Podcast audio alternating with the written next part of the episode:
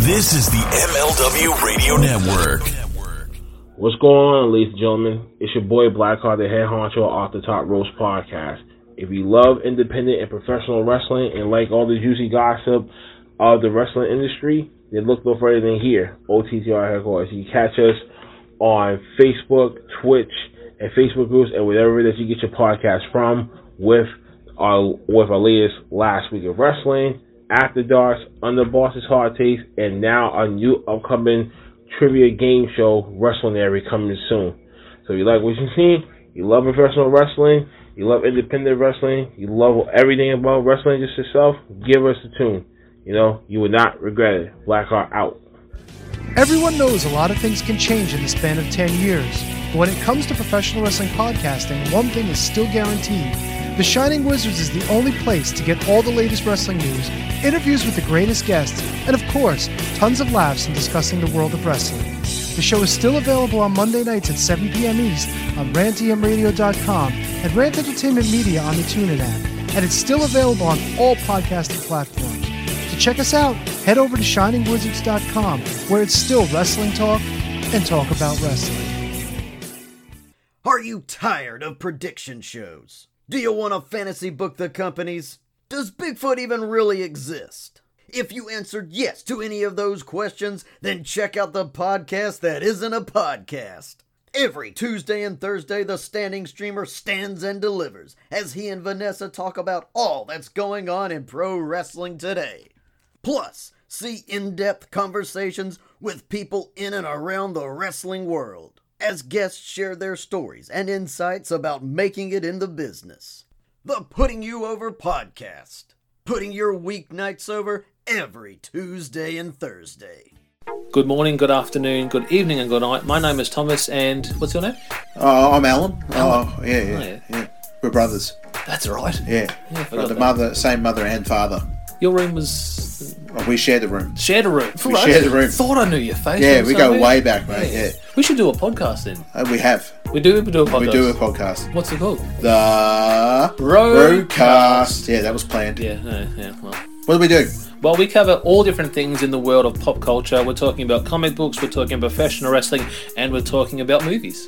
Go back and watch classic retro wrestling events, the likes of WWE, WCW, and if you do like that, you can check us out on Apple iTunes, also on Podbean, Anchor, and on Podknife. Also, check us out on Twitter at the Brokast. That's B R O K A S T. Nearly stuffed up the ending. hey, it's all right. Good on you. Yeah. Instagram also at the Brokast Podcast. Remember, we don't spell it with a C.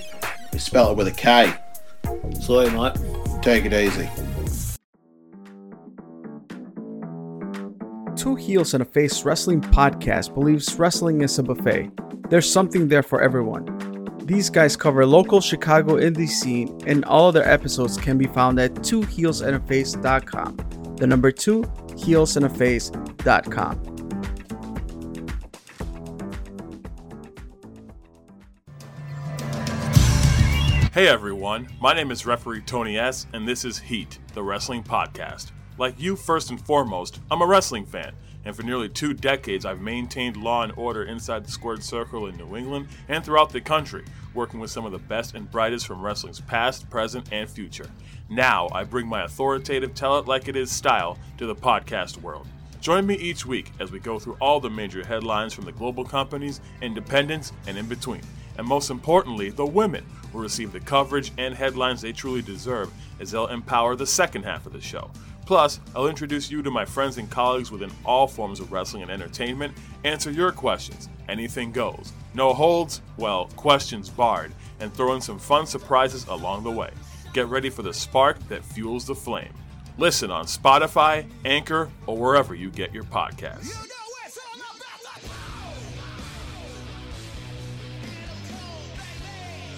Welcome to another episode of the Front Row Material Brand brought to you by the MLW Radio Network. Remember, you can catch all of our podcasts over on the MLW Radio Network. You can also catch them on Spotify, iTunes, and all points in between. Remember, it's a free podcast anywhere.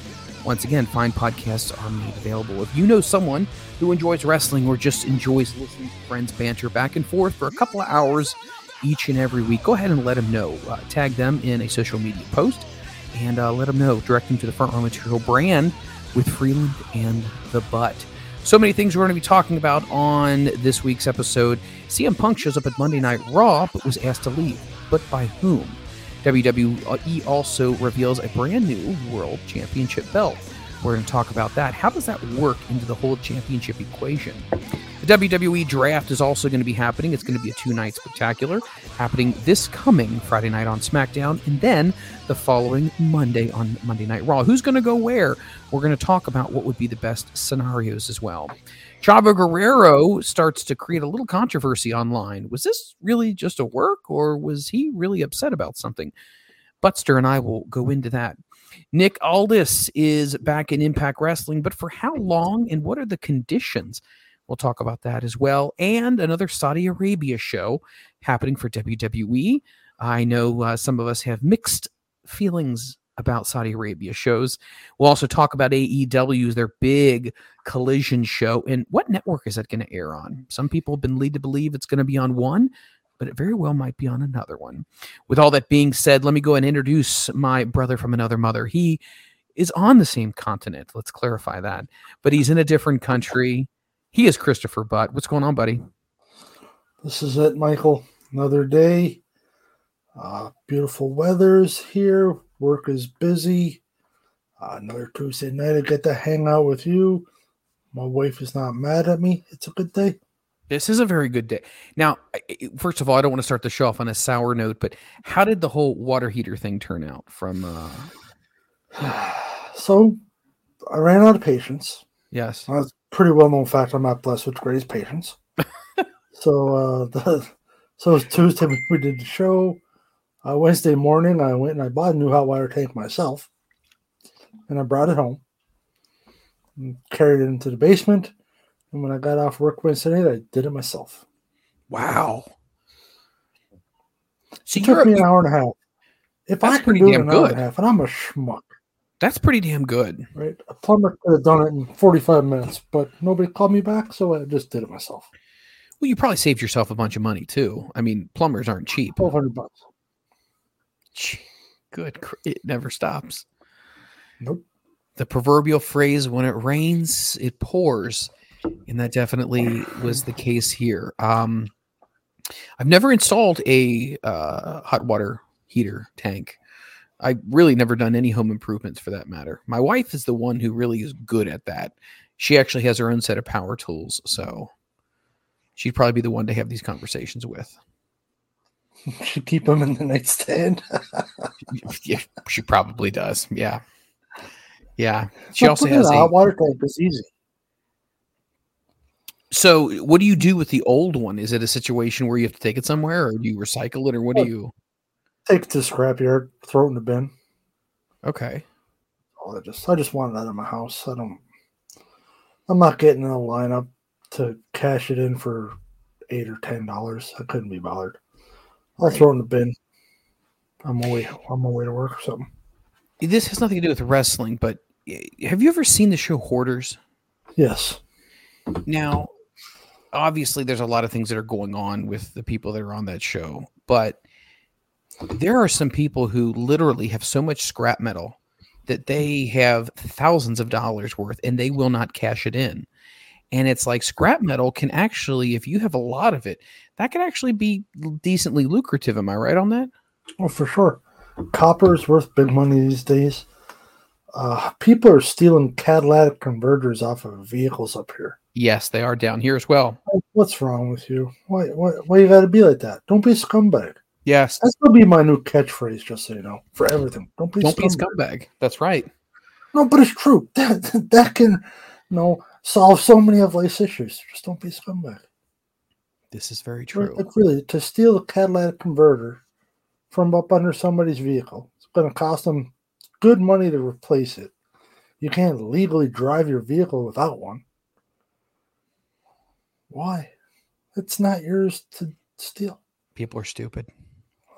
We um here in Ohio, we had, and this was years ago. I remember my mom, I would have to go with her. And I don't know if it was twice a year, whether it was once a year. It's called e check. And so basically, you had to take the car and it was this location that they would check the emissions of your car. So they would like hook this tube up to the, your tailpipe and you would run your car for so long. And I guess there was some type of calculations or whatever. And they would determine whether your car was was running efficiently or not. But that's been gone for 30 some odd years. But people would people would steal exhausts off cars, catalytic converters off a car. I mean, it's just it's it's incredible what people will do. Um wow. Yeah, we used to have that e testing here. And I had a what was my car? It's a 2004 Pontiac Grand. It was brand new. I only had it two months or something. And when I drove up from Newfoundland to Ontario, changing provinces, so I had to get new license plates. I had to go get an e test. Mm-hmm. fine. Whatever. It's brand new car. Right. Failed. I looked at the guy. Is this thing has 5,000 kilometers on it. Explain to me how I just failed an e test. Yes, well, it could be this, could be that. No, numerous things it could be. Like, well, man, this is a Pontiac dealership. Yep. That's a brand new Pontiac. Yep. You should fix that. So I'm, no, I need the plates. So without passing the e test, I can't get the plates.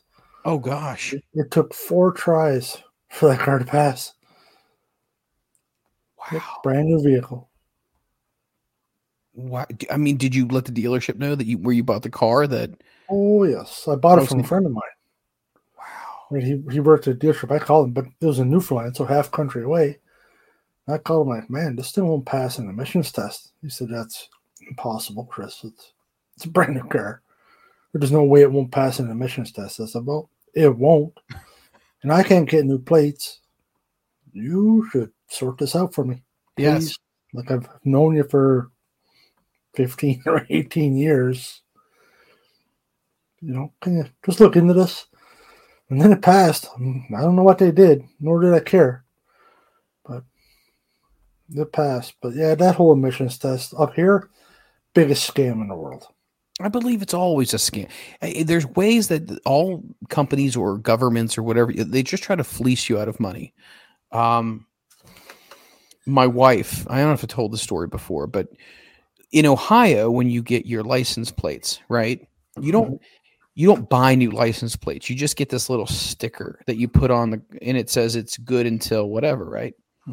So the sticker normally costs like 60 $67, $65 per car. So 130 with tax, whatever. 130 with tax. Yeah. How much is your taxes? To renew our uh 6%. Your Yeah. math is wrong. Who mine? Yeah. Well, hold on. So, so $67. $67, $67 per car. So Okay, per car. Yeah, per car. Yeah, you didn't say that. You Oh, said sorry. sixty-seven dollars in taxes, one hundred and thirty. Am I? No. no oh, yeah, I, I see what you're saying. That's you're, ridiculous. You're a teacher, Mike. Come Yes. on, like, Jesus. Yeah, Okay, I don't. Sorry. Yeah. Um. so all we have to do is get a sticker. So we it, it's a flat rate, right? You get the sticker, you renew your tags. That's all you have to do. Anyway, in the state of Kentucky, literally just a few miles across the river from Cincinnati, renewing your tags is based upon what the Kelly Blue Book value of the car is. So you so basically let's say in your situation you own a brand new car mm-hmm. and it says you know pontiac grand am you know what was it you say it's 2004 at the time Yeah, I was in 04. Yeah. and let's say it's the retail value is like $20000 $25000 well you have to pay like a certain percentage of the market value of the car to get your tags renewed. So it it behooves you to own an older car as opposed to owning a newer car because you own a newer car your tags are going to cost more in the state of Kentucky as it would in the state of Ohio where it's just a sticker. You pay it they give you these two stickers you stick them on the license plates and you're done it's just state to state is insane and it sounds like are your provinces do they all follow the same guidelines or are they kind of different Uh, they all follow the same guidelines for the most part. It might be a couple, but like here in Ontario, I don't have to get stickers for my plate anymore. They did away with it a couple years ago. Oh wow, which was great because that was a hundred and I don't remember what it was, hundred and something a year. Wow. Yeah, so we don't have to. Like my my car now doesn't have a sticker on the plate because I haven't had. I just got it into January. Okay. And we don't have to get stickers anymore. Nice. Yep. So, no, but I mean, why would they do that for Kentucky? Not to not to get this off the rails already. Is there a lot of money in Kentucky? Is it like a so. wealthy state to where? It's not that wealthy. No.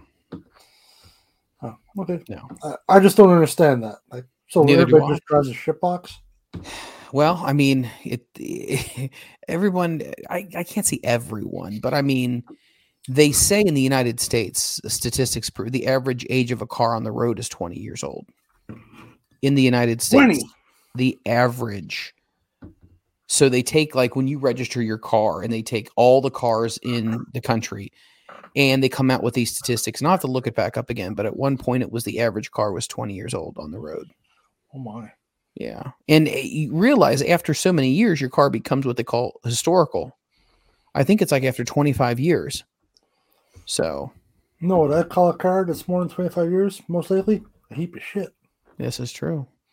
It's probably a jalopy, unless Yeah. it's a Corvette or a fancy Mustang or something. I've never owned a vehicle that, if it got to 25 years, but man, this thing's historical. I know. Nope, it's a pickup truck. It's a piece Nope, of shit. It's an SUV. And Chris has driven it for 25 years. I'm shocked it's made it. Yeah, I got a car right now. My current car has over 300,000 miles on it. So That's a lot. it is a lot. But with that being said, let's talk a little wrestling. That's why people are here.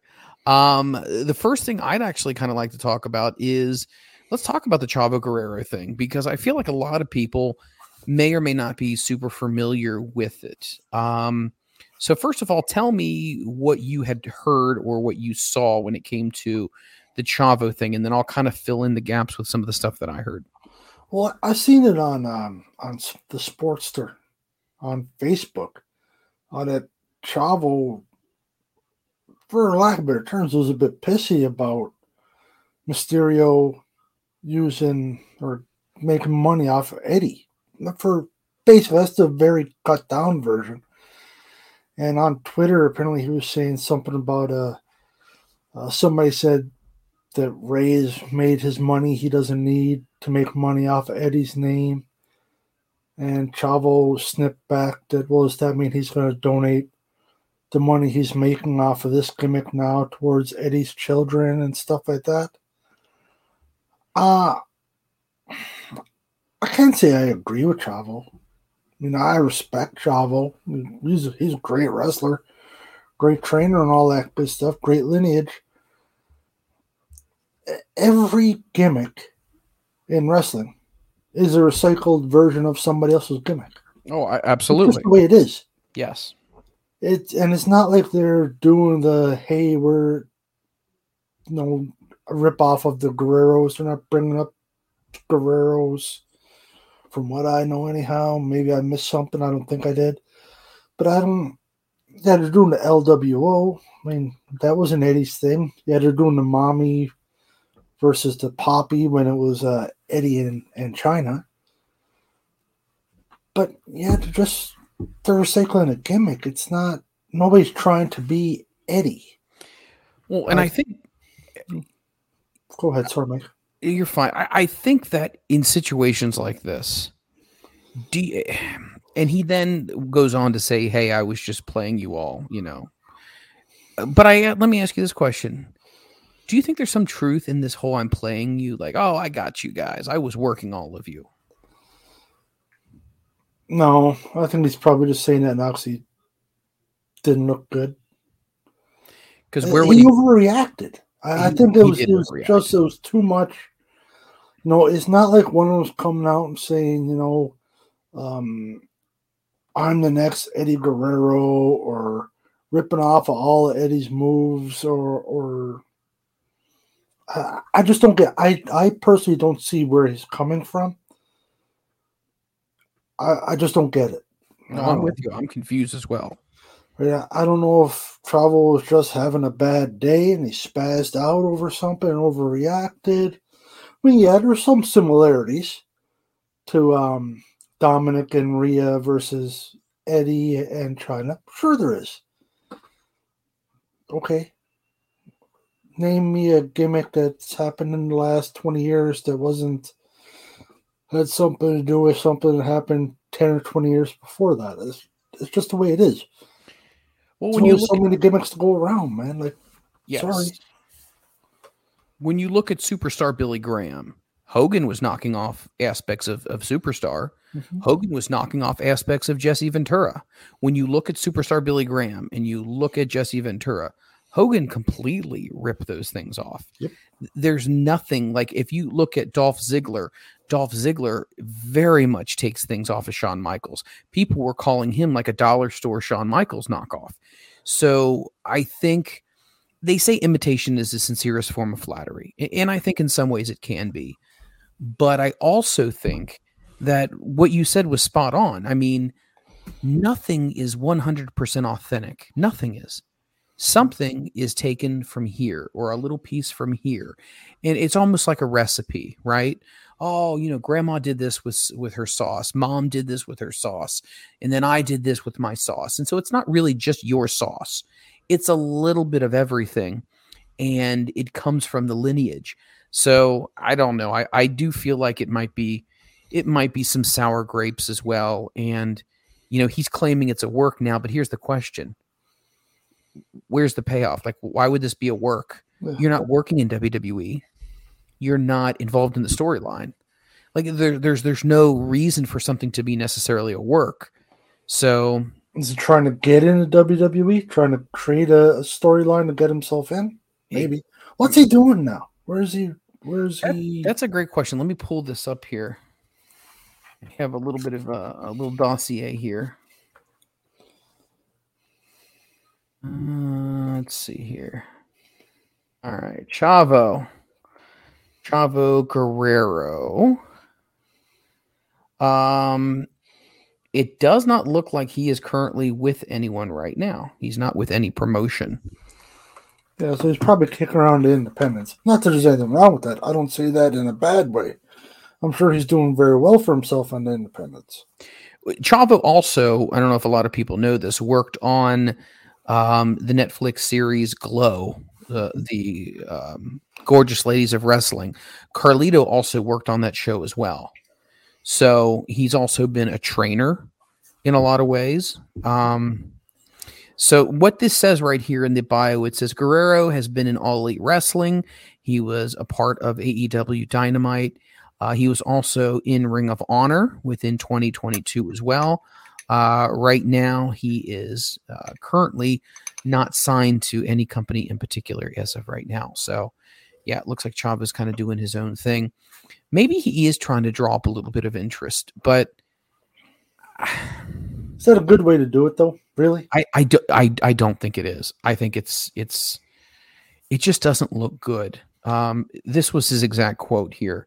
So he was on the Captain's Corner podcast, and he took issue with once again what uh, the butt was saying that he was prostituting out the family name as far as um, the Guerrero. He says, "I got to tell you this.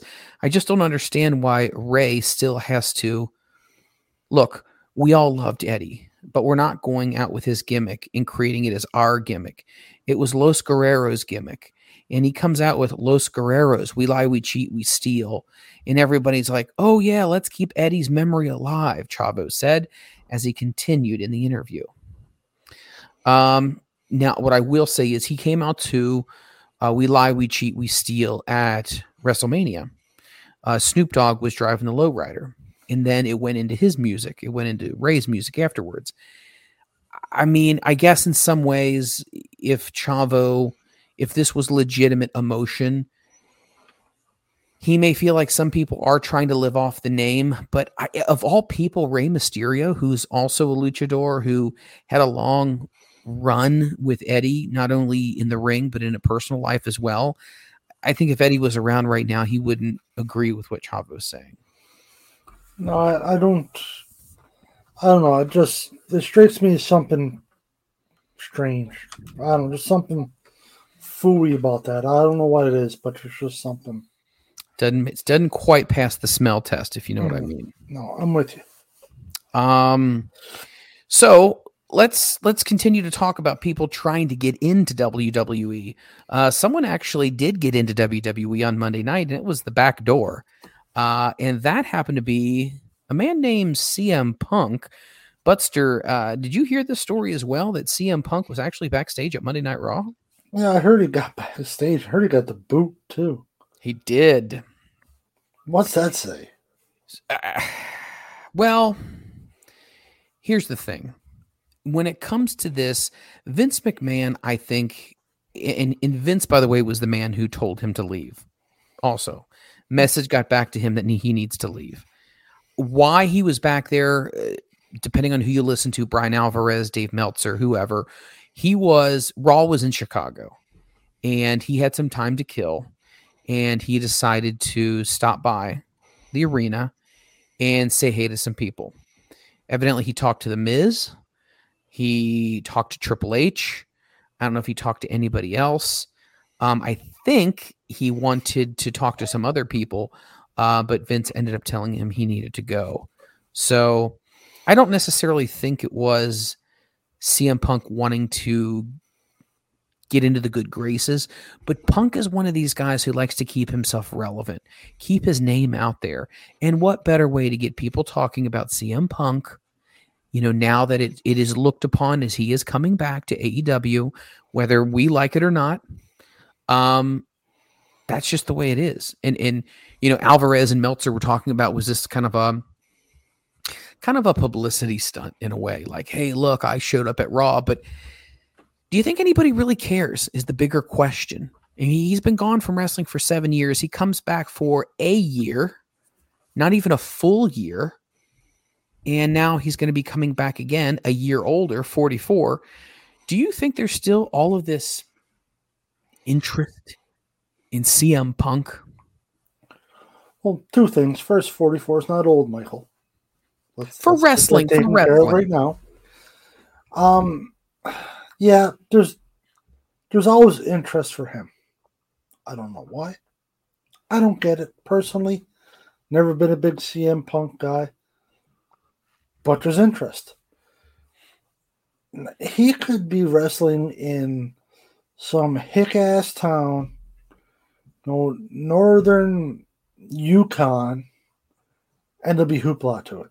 It's just the way he is. I don't know why, but it is plain and simple. He will always generate attention. He's got his cult following, and that's that. So no matter where he goes, he will put butts in seats. How long it lasts, is it worth the headaches that generally are associated with him? I don't know. Uh, it's interesting that he wanted to go to that he wanted to go backstage in Chicago. I get it. No, he did wrestle with some of those guys. So Right. If he's legitimately just stopping in to see some buddies, I don't have an issue with that. Right? I don't know if I'm sure you've gone back to places you've worked before just to see some friends. I know I've done it. Not malicious, no ill will, just purely going back to see some friends. If that's the case, I get it. But I also see where Vince is coming from. No, he is under AW contract. You don't want that tampering lawsuit or anything. Right. But Ricky Starks was at um Good call. what the hell was he at? I want to say it was SummerSlam. Yeah, he was at SummerSlam. He didn't get kicked out. Not that I know of anyhow. So No, but it didn't look good. It didn't look good on AEW's part. no, not at all. To have him there. It was either SummerSlam or the Royal Rumble, one of the two. Yeah, it doesn't look good, but if he's just there to see friends, though, I mean, can you hold? Let's be honest. One thing that's getting forgotten is they are still human beings, Still people. Yep. right? Yeah, I you wrestle for a rival promotion. fine. But you got buddies that are with another promotion. Yeah. So does that mean it's like a gang war mentality? Oh, yeah, we're buddies. But I'm with AEW now, so I can't associate with you. Uh, I don't think that's cool. Right. It- it- in all reality, it's kind of nonsense, It is. right? Like you can still be friends. Now, if he's on TV in the front row at Raw or SmackDown or something, I've got an issue. That's not good. But he's in the back just seeing some of his buddies. I don't have an issue with that. If he's pandering for a job, that's a different conversation there. That is, I agree. Um, an update from Mike Johnson of PW Insider: CM Punk was traveling back from Florida, um, where he was doing commentary for Cage Fighting Fury Championship. And All Elite Wrestling uh, is where he is going to be returning to. Evidently, WWE was in his hometown of Chicago. He wanted to go backstage at the Allstate Arena to see some of his former colleagues. Now, Mike Johnson also was stating that Punk decided at some point that it would be a good idea to go back. He wanted to interact in squash any issues he had with The Miz, and he also wanted to squash any issues he had with Triple H. Um, and then he said he wanted to talk to the big guy, um, who is Vince McMahon. But roughly 20 minutes after arriving, security approached Punk and informed him that he would not be allowed to remain anymore. The All Elite Wrestling star was respectful of the decision, said his goodbyes, and left without an issue. Now, allegedly, what is being said was uh, Vince McMahon was told that Punk was backstage talking to people, and Vince was the one who did not want him to come up to him and talk to him and actually wanted security to escort him out of the building. So that's kind of where we're at right now. Do I think it's a whole bunch of nothing? Yes. Am I a big CM Punk fan? No. Do I think this is overblown? Yes. Um, but again, I feel like in AEW, there's a lot of things that I don't feel like people necessarily follow rules, if that makes sense. I feel like there's a lot of people in AEW, and I don't know if it's just a lack of discipline or it's just there's not that structure within the company where people could just do as they please. Because I think Ricky Starks got talked to about, hey, dude, you really cannot be seen on WWE, you know, whether it's backstage or fans see you interacting or something like that, because everyone has a cell phone these days. Everyone's taking these pictures and putting it on Snapbook and Face Chat and all that kind of stuff. So, anyway, uh, Mark Henry uh, chimed in. Mark Henry had been a longtime WWE guy. He is now an announcer and a coach over in AEW. He says he believes Punk being backstage at Raw is a bunch of nothing. Here's what he had to say. You know what, man? I've said this before. There's never been a problem, even in AEW. We have wives, husbands, best friends, business partners who come to AEW all the time from all over different promotions. Mark said, You never know unless somebody is trying to go ahead and start some stuff. So at the end of the day, Mark sees it the same way you do, but people are just wanting to socialize with each other. Now, he would go on to make some additional comments about this. It's a great article, which is over on Yahoo Entertainment, brought to you by WrestleZone. Matt Black has that article if you'd like to read that in his entirety. But uh, no, I, I think this is a whole bunch of nothing. 100%. I just think sometimes people like to talk, and I think sometimes people like to to try to make something more than what it truly is. And that's look, I, I'm never on going to be on CM Punk's side, but at the end of the day, and and here's the interesting thing. I was thinking about this, and tell me what your thoughts are. Do you remember when he was in the feud with MJF, and he was cutting a promo about you're nothing more than a less famous Miz. Mm-hmm. And I wonder if he looks back at that now and says, "Oh man, you know, Miz really is not that bad of a guy, and I probably shouldn't have said that." And and I also believe he might have said a couple things that could be construed towards Triple H, and I think he wanted to squash that. Now, let me ask you this question: Do you think he wanted to squash that stuff and apologize because of just out of his good heart he wanted to apologize, or do you think at some point that that is maybe looked upon as an olive branch? to say, hey, look, if this doesn't work out over here, I did come over and say my apologies, or am I looking too deep into this?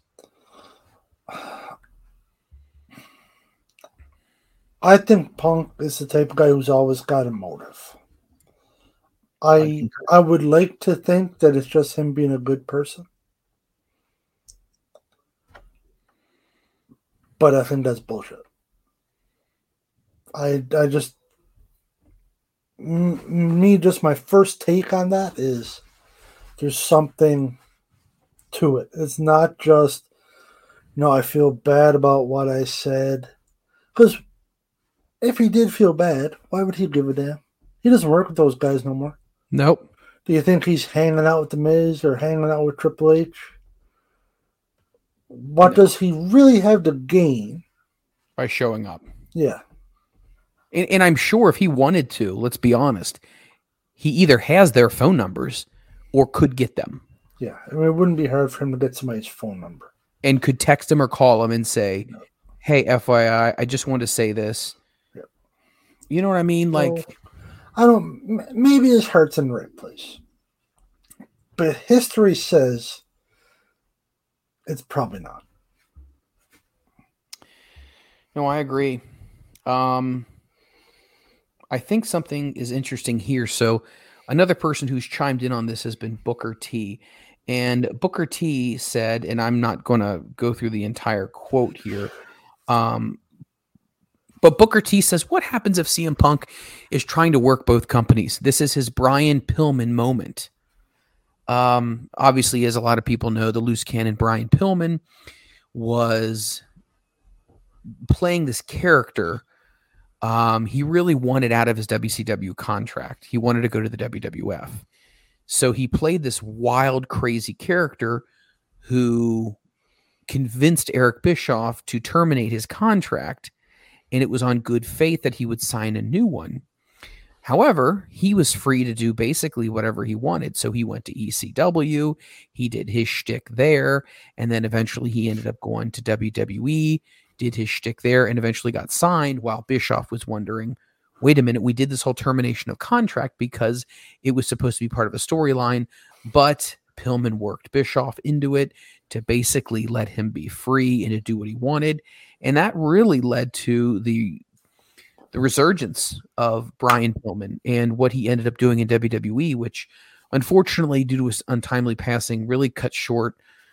I think what we could have seen out of Brian, but I think some of that crazy loose cannon stuff uh, was really good and edgy, and maybe he is trying to work both companies. I don't know.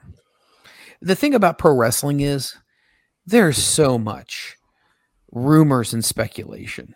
As, as Jim Ross would say, they go together like peanut butter and jelly. Yep.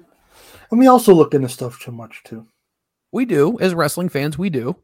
We analyze things. What does this really mean? You know, nothing's face value. No, eh, never. They could be on Raw next week. Two plus two is four. But the wrestling fans are like, well, but what do they really mean by two plus two is four? Who's going to be the four members of? so, but it was true though, Mike. It is. No, it, it is. There's no way it could just be, you know, the genius back in the day doing math on the board. Two plus two is four. Oh, what's going on? Are four people going to jump him? Is this got something to do with the Survivor Series? He's going to announce his four teams or four team members. We all do it. I think we're all half cracked because we're just reading the stuff way too much, and it's just the way it is now. We just can't let things go at straight face value. And as much as we make wisecracks about it, it would be nice just to take things at face value. Just like it would. I'm watching program, whatever it is, and I'm just gonna take it for what it is. And such and such a talent said this. They don't mean nothing else. They meant that they're gonna kick so and so's ass. Period. Let's move on. This, this is not nothing more than that. It's just that ship has sailed. Unfortunately, at this point, we're too conditioned to always think something's up. True that, man. I'm with you. I agree. Um, kind of continuing with the CM Punk stuff. So there's been kind of a, a rumor going around, and it hasn't been announced by Tony Khan, not to my knowledge, that AEW is adding a third TV show, and it's going to be a Saturday night show, and it's going to be originally the word was about an hour, but now it very well could be a two-hour show and it was originally supposed to be slated to be on TBS. However, it looks like it's going to be airing. I don't know if it'll be live, but it will be on TNT. Now, that's what everything is being said right now. I'm curious to know what the rationale is for doing something like this. And I talked to somebody in the wrestling industry and I said, let me get your opinion. Why would this necessarily be something that that someone would a company or a network would want to put on another show?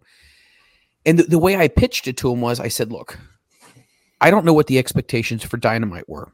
I had once been told by somebody in the industry that 500000 or more was considered a huge success. Now if, if that is the measuring stick they're doing eight to nine hundred thousand so that's considered very successful right if that's what the yep. the benchmarks were Rampage has done better, actually. It was right around the 300,000, 400,000. We've bumped up to 600,000 at times. But it's not like you're knocking it out of the park. You know, it's not like, oh my gosh, Rampage is getting like a million and Dynamite's getting 2 million, like WWE, where, yeah, you could warrant a third show maybe.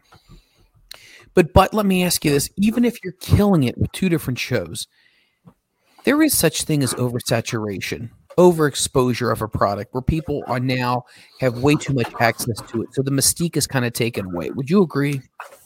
For sure. Now we can look at it two different ways. We actually talked about this did we talk about this last week or week before? Something similar to this about the the possible third show. Yes is it they're just trying to get some exposure to their bloated roster well that's a big reason and there's also the rumor is that nobody wants to work with CM Punk. This is this true is as well. Saturday CM Punk show. Correct. So basically, Tony Khan's, if you want to believe what we're reading, is that there's two different things. A, there is a very large roster. Not everyone's getting TV time. There are some talent that want more TV time. Who wouldn't, right? You're a wrestler. Chris, you're a wrestler. You're good at what you do. You've honed your craft. You're not getting TV time. You go up to Tony Khan and you say, "Hey, man, like, what what can I do?" Dark, dark elevation. That's all YouTube stuff, which is fine, but it's not like TNT. No. It, it's nowhere near that. So I think part of it was we need to show more talent. And I think another reason why was because Punk has this fat contract, and I think Tony Khan wants to utilize Punk to the best of his ability. Why he brings him back, I don't know. Um, there are some people I've talked to who've said Punk did pop big numbers, and Punk did pop some big numbers, but Punk also upset a lot of people backstage too. So it's one of those six in one hand, half a dozen in the other, right? So you're not really quite sure what's the most important thing: keeping a happy locker room, like like taking care of the people who were there when Punk did what he did, or bringing a guy back who can pop a rating. And I've talked to other people on different podcasts. Those are my my sources, just to let you know, other people who do these shows. And they were basically just telling me that whether we like him or not, he has a lot of name market value and he can bring eyeballs. But uh, there's a lot of people who also don't want to work with him. So if you're going to bring him back, you can't put him on Dynamite and you're probably not going to put him on Rampage either. So you're going to have to have almost this separate island where you can bring him back, utilize him, but nobody that doesn't want to work with him has to. Okay, so look at a couple things if if you don't mind. Sure. So they generally record everything Wednesdays Correct. for the most part. Yes. So if they're going to go that avenue, how in the name of God are you going to record another two-hour show on Wednesday? You can't because You have to start Wednesday afternoon. you it literally you would have to because technically they do i want to say dark or dark elevation then they do dark then they do dynamite then they do rampage so here in cincinnati when when megan and i left um you're talking 12:30 at night Yeah. and, And and it's a Wednesday. It's a work night. Correct. And there's absolutely no way you're going to all of a sudden change the set and then record a two hour show. There's no way. No one's going to be there till two o'clock in the morning when everyone has to be at work normally by seven or eight. I don't know if it's going to be live. I don't know what they're going to do. Okay, so so we it's safe to say to assume that that won't work. So you're going to record another night, or you're going to do make it a live show on Saturday night. So now you have your extra production cost, Absolutely. your extra travel, all that stuff. Because, uh, and the reason I bring that up, how one of the two reasons it won't work to do it Wednesday is a time thing. And how would you have everybody in the locker room at the same time? Unless, as, as foolish as this sounds, Punk gets his own locker room. Just him and his, whatever his crew, the people he gets along with. And, but that just, then you're going to get your, your divide. Yeah. You're going to, and that's just not healthy. No. That's, that's a terrible work environment. I've been in that work environment. It's no good, right? When when you have a, a divided, well, you know, in that case, locker room. In my case, a divided office. It doesn't work, right? It's short term. Sure, you can be mature enough to just basically ignore each other, but you always feel the tension, right? And he's got a reputation of kind of going off the handle. Yeah. So then you just got to wonder when's he going to go off again? That doesn't work either. That that just won't fly. You just can't. I don't get it. And where do you think people are going to get the time to watch, Mike? Uh, Saturday nights, let, let, let's be honest here. Saturday nights, people go out, movies, dinner, hang out with friends, date night. Sometimes couples. You, you know this, Meg, mm-hmm. Megs and I do We we spend time away from the social media and all that kind of crap and the TV. We watch a movie. We we reconnect, and I don't necessarily know if a lot of people on a Saturday night are going to say, "Hey, honey." let's not go out tonight. Let's go watch more wrestling because wrestling's on Monday nights. It's on Tuesday nights for NXT. Wednesday nights, Dynamite. Thursday nights, I, I don't necessarily think anything's on Thursday nights. Friday nights is SmackDown. And then Saturdays would be AEW again. Sundays are pay per views. And then boom, you start the week again. So It's just, there's only so much time. People Only only, so have much so much time. I mean, I me personally, I watch Wednesday nights. yeah. That's fairly religious. I watch Wednesday nights, right? Or if not, I, I catch it on on DVR. Yep.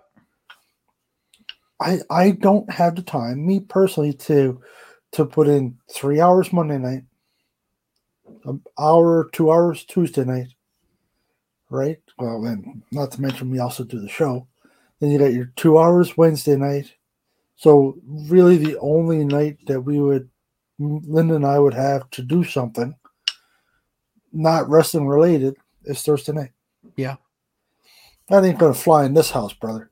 I'll tell you that right now. That don't I'm work a for me, dead brother. man. Like she will kill me. Wouldn't you, dear? If we watch wrestling five nights a week? Like, yep.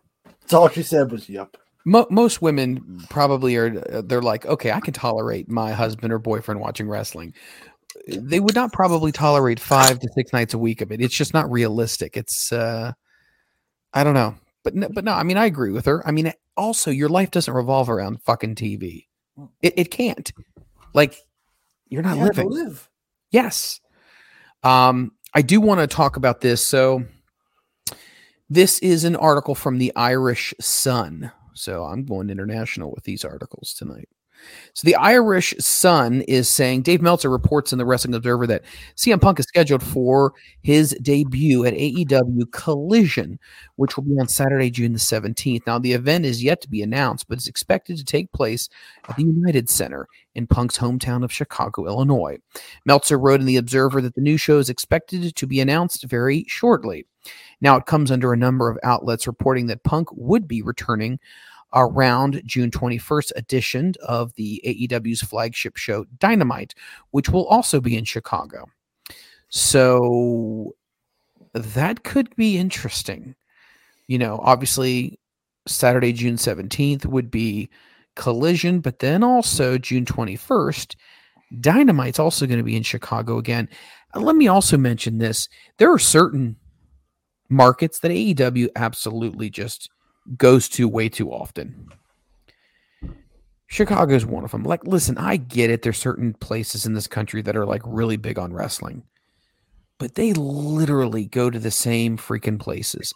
And I feel like that's a big reason why they're not necessarily growing their audience, is because let's say, for example, but they come to your town, right? And it's a big show and they sell out, you know, 20,000, right? Let's say three months later, they come back. Do you think the people who sold that place out are going to come back three months later and spend that kind of coin again? No. No, they're not. Not a chance. Because one, and this is something we've talked about umpteen times, kicking a dead horse. It's because it's too goddamn expensive. It's too expensive. Amen. It is too rich. Yes. No, make your tickets more reasonable. Yeah, I go to a show in Toronto every three months or six months. However, the tickets are not reasonable. No.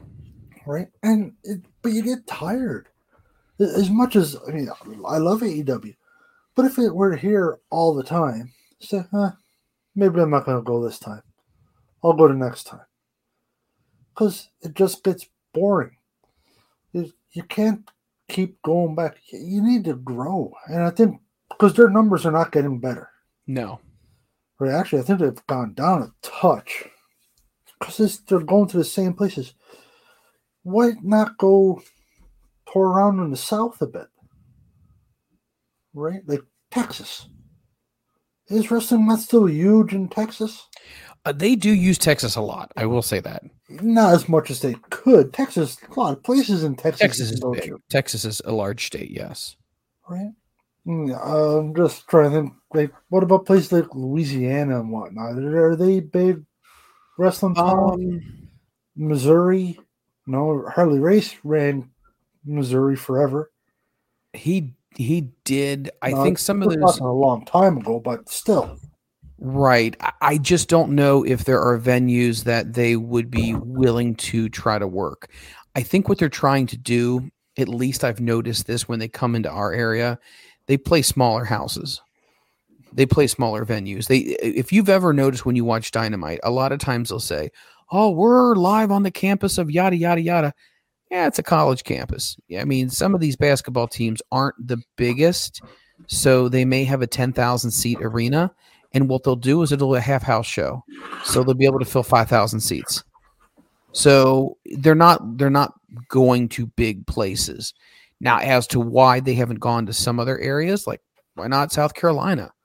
You know, why are they not trying to do that? I don't know. It's it's a very very good question, but um, I do know for a fact by talking to some people that WWE has a has a good stronghold on certain venues they have relationships with. So if WWE has a strong relationship with an area and a certain venue, um, normally other promotions will not be able to enter that area. So they might not be able to go to that arena or what, but still, you can't tell me in any major city there's not five different venues you can have. Oh, there, there's more than one, absolutely. Right. So okay, like New York, for example. WWE at one time had the monopoly on MSG, Correct. Madison Square Garden. Yes. Not so much now, I don't think, but at one time they did. Yes. So you can't tell me there's not somewhere else you could you could have an event in, in New York City. Correct. Or right across the river, one of the boroughs, you know, the Prudential. You could go to the Barclays. Yeah. There's a lot. You could go to Newark. Um, there's a lot of different other places you could go to. Yes, I Yeah. agree. I mean, that there are other options. The U.S. is a huge country. There's a lot of places they could have events at. Did they ever go to Georgia? I think they tried to go to Georgia during the pandemic. Yeah. I don't know if they've been to Georgia since that. But Atlanta's a huge city, isn't it? It's a it's a pretty big city. Right.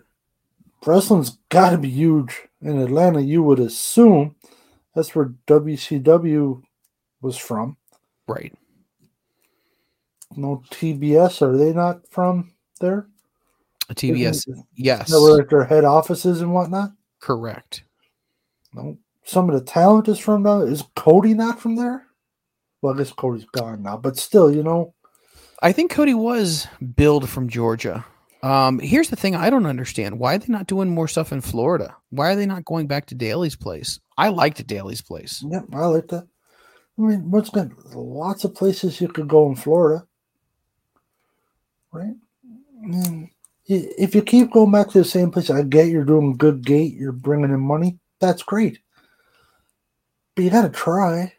I'm not saying just throw it all up in the air and see where it lands. No, you know, don't start going to Fargo, North Dakota, with all 17 people who live there.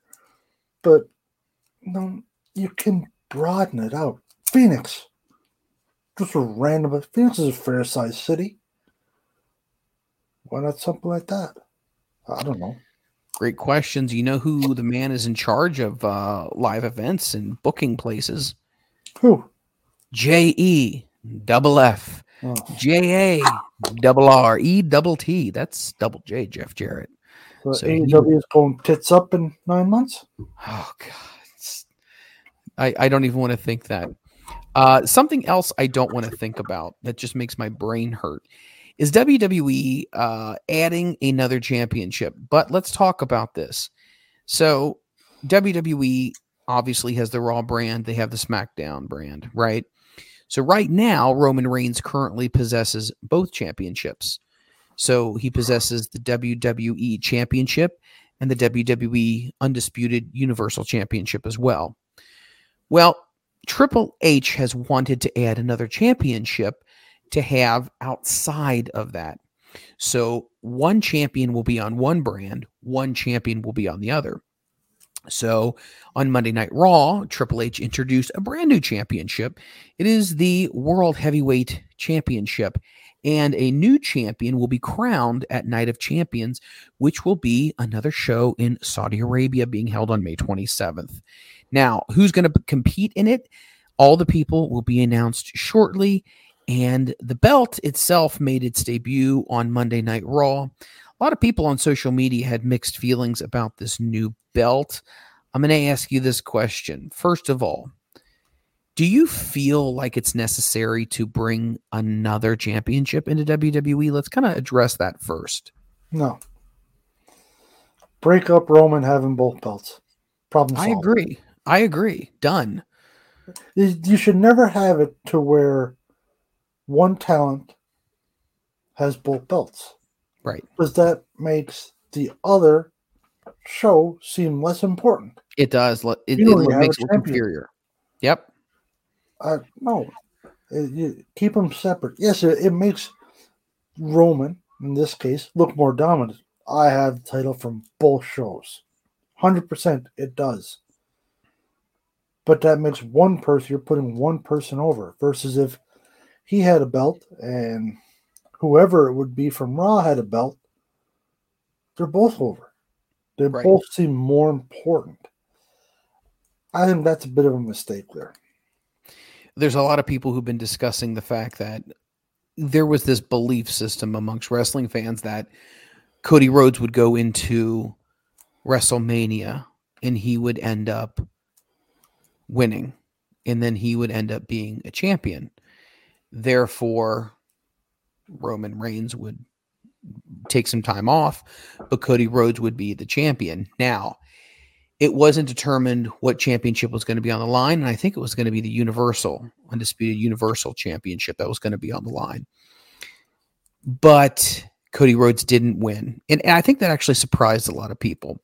Well, Road Dog Jesse James, who works in WWE, basically said that he did not think that Cody Rhodes should win the championship and that he really didn't do a whole heck of a lot since he's come back to WWE to actually warrant a championship.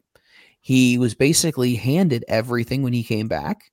He waltzed right through the Royal Rumble being number what, number 30. Didn't really have a lot of uh, setbacks. Now, some people may argue that, you know, the pec issue and, and the injury and whatnot yeah, but I mean, he had a pretty smooth road all the way to the main event at WrestleMania. I mean, had he been like number one through 10 at the Rumble and worked his way all the way, I think that would have been different. But there's also a belief system right now that it was almost as if it was no, we're not going to give you our championship. You were just the head guy over in another rival promotion why are we going to make you our head guy? You know, you haven't paid your dues since you've come back yet. Do you agree with that statement or that thought process that we're not just going to roll over and give Cody because he was the hot new free agent? He's got to put a little bit more time in if he thinks he's ultimately going to be the next guy in WWE. That is some of the stupidest nonsense I've heard why would you bring him back? What's the point? Is it just so you take him away from AEW? Is that all it is? Just to keep talent away? If you're not giving him the belt, you bring him back. He gets all the TV time. You do all this with him. Like, oh yeah, but we're not going to give you a belt. Yes. Then what's the point? I I agree 100. percent I well, respect Road Dog wholeheartedly. Yes. In my opinion, I think he's incorrect on this one. What what do you want Cody to do? He's had great matches since he came back. Yeah, he got handed a fair bit, but that's how it always happens when you're the hot shot free agent coming in. Right. No, he's the first one. This has happened before. That's why it's going to happen again. Yeah, this he's not. He's not the again. You know, I don't see why they would do that, bring him back and not give him a title. I personally think it's a mistake. I mean, you talked about it. I know I've said it on here. I was all in on him winning the title at, at Mania. No problem at all. I was convinced if you couldn't talk me out of it. You tried. You could not talk me out of it. I still think the ball got dropped there personally. I think they would have been better off to to put the belt on him at this point because you've killed all his momentum now. So now he's got to start from way back and build up again. So what's that going to take? Another year?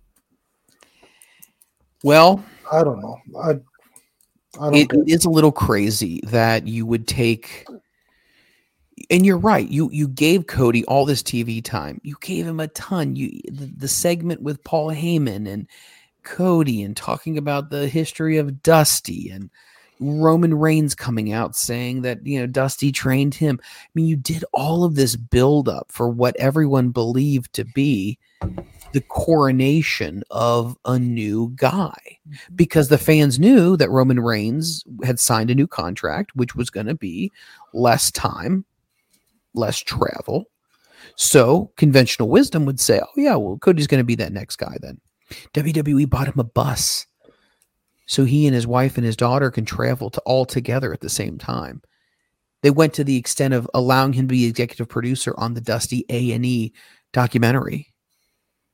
Evidently, he signed a four or five year contract, and Cody said it was the most complex contract he'd ever signed in his life. So they rolled out the red carpet for this guy, only to have him wrestle Seth Rollins, beat Seth Rollins three times in a row, tear his pec, have this big build up for him coming back. Waltz is in at number 30 at the Royal Rumble. That's it. And now he's going to WrestleMania. Like it just didn't make sense. And if, if you were literally going to make the path that easy, then you should have made him win. But it, it didn't happen. So there are people in the wrestling community, fans, other podcasters, that when they look at this championship, depending on how the draft goes, they think it's almost looked at as a consolation prize. If Cody ends up getting the world heavyweight championship, it's almost as if it was, you know what? Here, this belt's for you. Do you do you think that it can be seen that way? I mean, do you understand why some wrestling fans may see it if Cody does get this belt that congratulations this is the belt you get would, would cody feel like his story has become complete or do you think he would still feel empty You would feel empty. It's like getting a participation trophy. amen i, th- I thought the same thing That's all it is. yes No, at, at that point, that's really not giving the belt. Rather than do it that way, create this belt that's not really worth two squirts of rat piss. I'd really just not give it to him right because it's it's irrelevant at that point. It just doesn't matter. It's a, it's a created belt. Oh, here you go, Cody. You got your belt. You're the heavyweight champion, WWE now. So it, it doesn't have the big payoff. Nope. It doesn't have nothing that you built. And then, you know, what they have their ideas, they have their thought process, which is fine. But what benefit does this give you? You have the story, you have everything going. You know, you have them lose at WrestleMania. Oh, but we're going to give you a belt anyway. Just here you go. Carry on. Just not, there's no payoff to it. There's no hoopla. There's no excitement. There's no nothing. I don't like it personally. I, I keep coming back to the concept of I wonder if WWE changed their mind on Cody at one point. You remember we talked about this as we were leading up to WrestleMania that there was some speculation going on that maybe WWE had not they were in love with this concept of Cody coming back, you know? And then all of a sudden it was like, eh, I don't know. They started to get cold feet. And then they ended up having Roman win. And it was like, okay, so this whole buildup, this whole Cody Rhodes redemption story ends. Where does it go now? And I had somebody I talked to said, well, wait a minute. Let me make sure I get this right. Maybe Roman Reigns will keep one championship, like let's say the WWE championship or the Universal. That means his other belt would come to Raw. And therefore, Cody could win the WWE championship, which would make sense.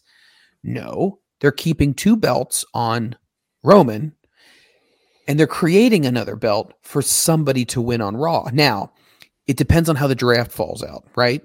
So if you draft Cody to Raw, you're basically slapping him in the face saying, We're not putting you with Roman anymore. We definitely do not see you having the abilities and the star power to overtake Roman Reigns. But if they do draft him to SmackDown, maybe that can continue. I have no idea because Cody's in a feud right now with Brock Lesnar. And and that whole that whole thing is a weird complex thing as well. So I was talking to another person they said that the Fox network is very big and they're very happy with things that are happening on Friday night SmackDown. They would not want to lose Roman Reigns. So Roman ain't going to go anywhere. He ain't going anywhere. He's going to stay on SmackDown. He's going to have his two belts. Where do you think Cody's going to go? Do you just try to put him on SmackDown and restart this whole thing all over again? Or do you think at How do this you point restart it, Mike? I, I- that's a great question. I have no idea. Right. Like if you put him on SmackDown, where do you go? I, I guess I would assume you would have him go after Solo Sikoa for his involvement. But wouldn't that make sense that he would have come out on Raw after WrestleMania and said, um, Solo Sikoa, I'm coming after you. You did this. You screwed me out of my opportunity. And you think he would automatically go into a feud with him. Yes. But that so now didn't you happen. got him removed from the bloodline altogether right now. So he's feuding with Brock. How do you work him back in with the bloodline? If he goes to Raw, Okay, let- let's just play devil's advocate. Let's have some fun here. Okay. So he goes to Raw. Yes. So he's done with the bloodline altogether. Yes. We ran Cody off. You did. Absolutely, you did. That's exactly why it is. They ran him off. Yep. They ran him out, out of SmackDown. How does that look for him? Doesn't look good. So then you're going to have him go from, no, all the hype, all the hoopla, losing at WrestleMania, getting thrown into a story I don't get, program. I, I don't understand it. And now he's going to leave and go to Raw. So now you're completely got everything thrown in the air. I get it, yes, with the draft, you, you come up with new storylines and whatnot. That's one of the few good things of the draft. But do you have him go straight into the title picture in Raw, and then he wins that title? That's not really worth a lot. You know, it, it shows that the bloodline is dominant and Cody is second rate, unfortunately. That's that's the image you're gonna get. Okay, you leave him on SmackDown. Now what do you do with him? Uh, at, at this current time, it's hard to start up the feud with Sikoa right now because they're separated. much There's time. No, like I don't know how you make that happen now. Right. Is it, you know, you have Sikoa do a run in in a match with Cody versus Brock just to say, hey, we're still putting the screws to Cody.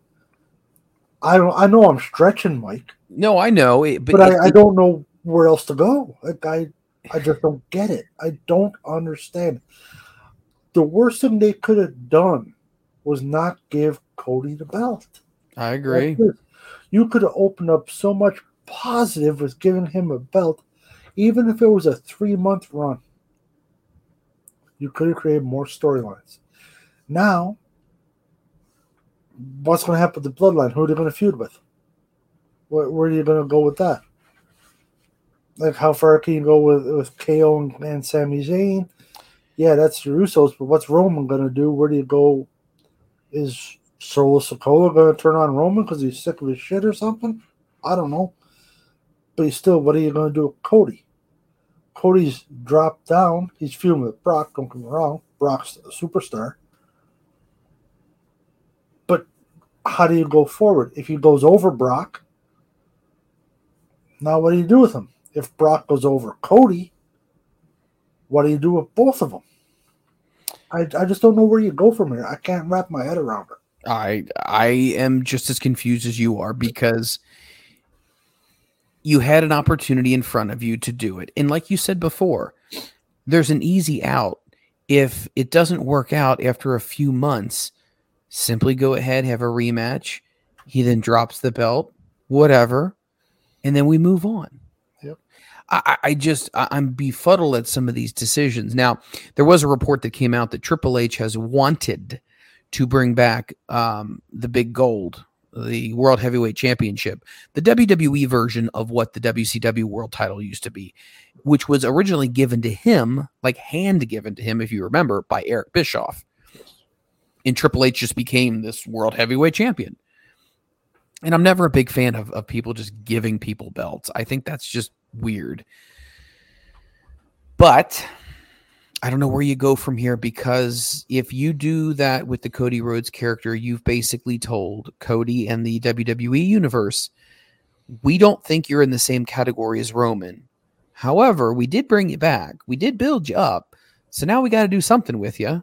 So here, we just made this new belt. I, I just, He's, he's at that point, he's a mid carder, you shot yourself in the foot. right? And Cody's better than that. I, I don't know. I, I just think this is a mess at this point. let's let's talk about things that are a little crazy and might be a little mess. We'll we'll, we'll come back to this Cody Rhodes stuff a little later on. WWE is heavily teasing the idea that Kevin Owens and Sami Zayn could split up um, from the draft. Now, during a backstage segment, Sami Zayn tried to talk some sense into Jey Uso, and asked him what would happen if they didn't win the tag team titles on Friday. Sami warned about the repercussions that would happen from Roman Reigns if that happened. Jey turned it around and told Sami and Kevin that Kevin Owens is going to turn on him. Right now, WWE is teasing that there is a chance that they could be teasing the splitting up already shortly after WrestleMania of Kevin Owens and Sami Zayn. In fact, later in the show, they had Sami, KO, and the returning Matt Riddle in a room. KO got upset at Sami when he learned that Sami was talking to Jey Uso again. Kevin Owens wondered why Sami cares so much about what happens with Jimmy and Jey.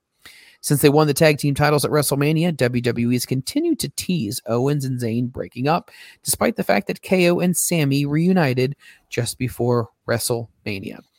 Uh, if you go over to Wrestling News on their Twitter, you can see the exact clip. So let me throw this out here at you now.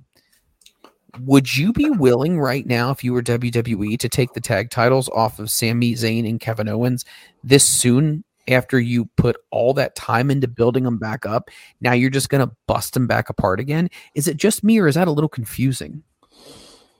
That is another foolish move.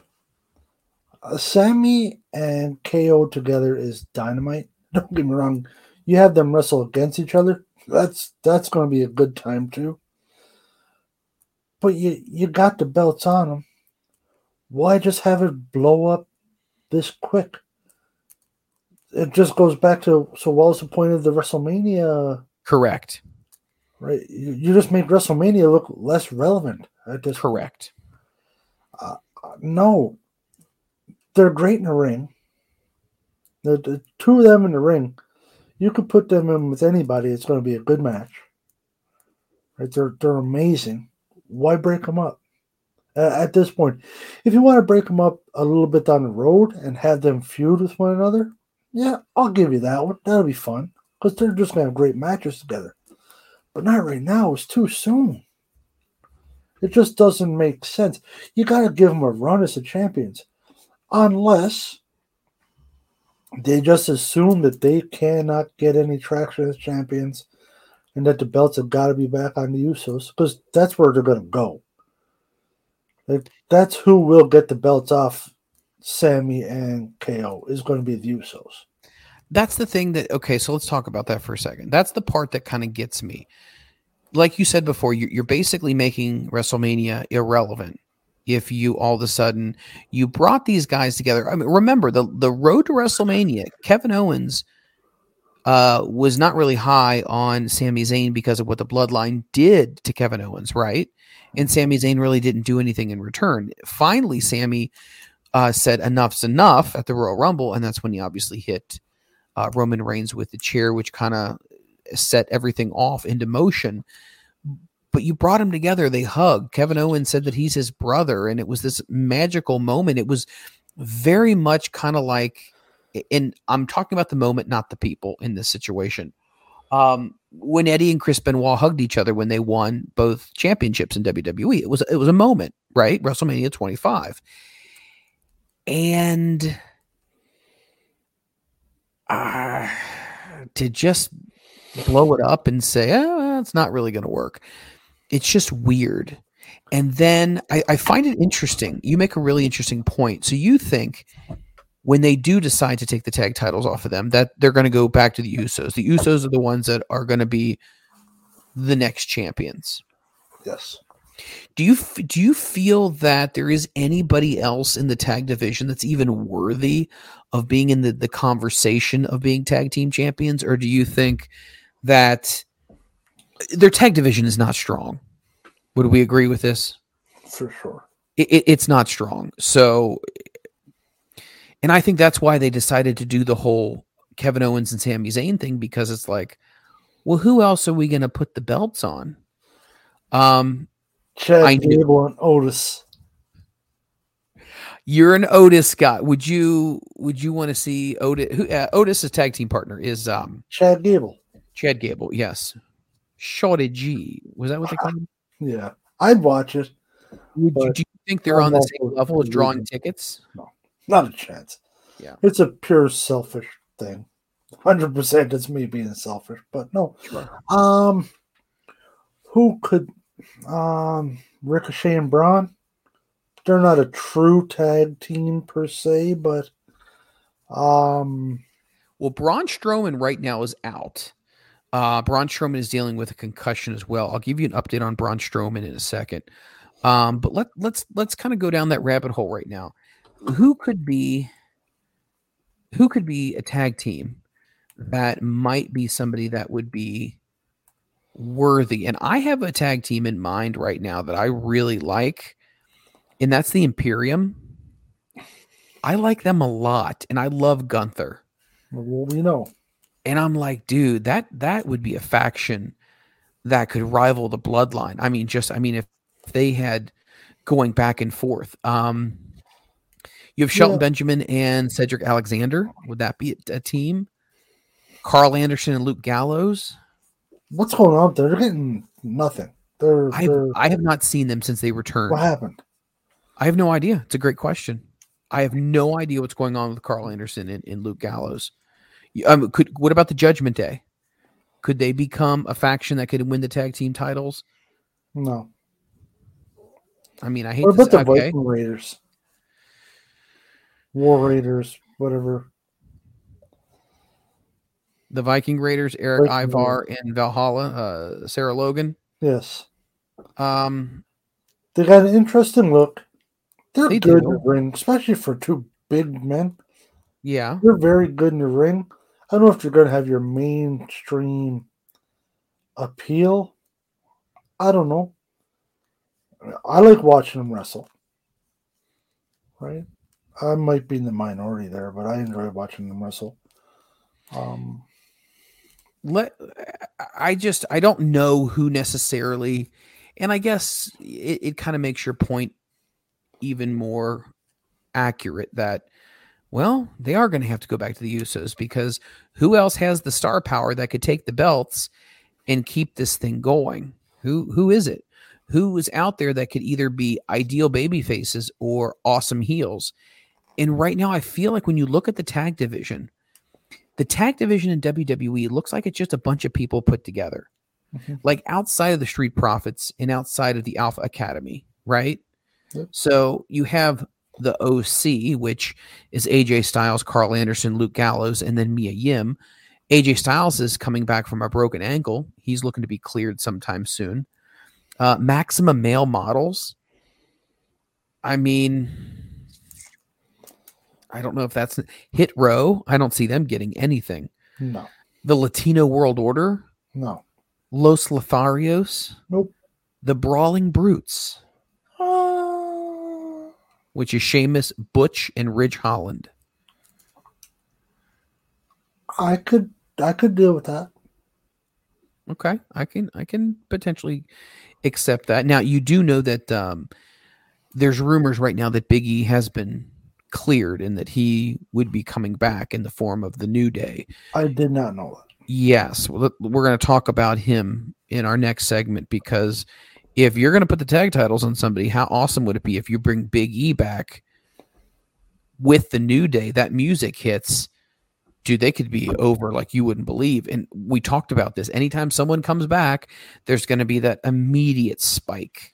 Yep. He already is super over and popular to begin with, but I mean that whole that trio right there.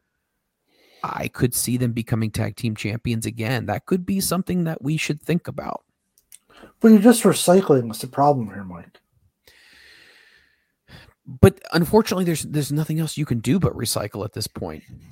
I mean, okay, point, you have to do something. okay. Let me let me ask you this: the Street Profits. Yep. I thought they were a great tag team. Unfortunately, WWE Creative does not see a whole lot in uh, Angelo Dawkins. They see a lot in Montez Ford, especially after what he did in Elimination Chamber. Mhm. So you're probably going to push Montez Ford as more of a singles guy. What do you do with Angelo Dawkins? I don't think you're going to have the Street Profits as a unit as much anymore because you're going to have Montez Ford moving on. So you could basically take them out of the equation because I don't see them actually sticking together. You're you're going to have to do the, the recycle job. Their tag division is not that good. Well, I, I agree they're not that good. 100% I agree with you. but man, if it just gets old. It does. When it's and this is not just a slight at, at WWE.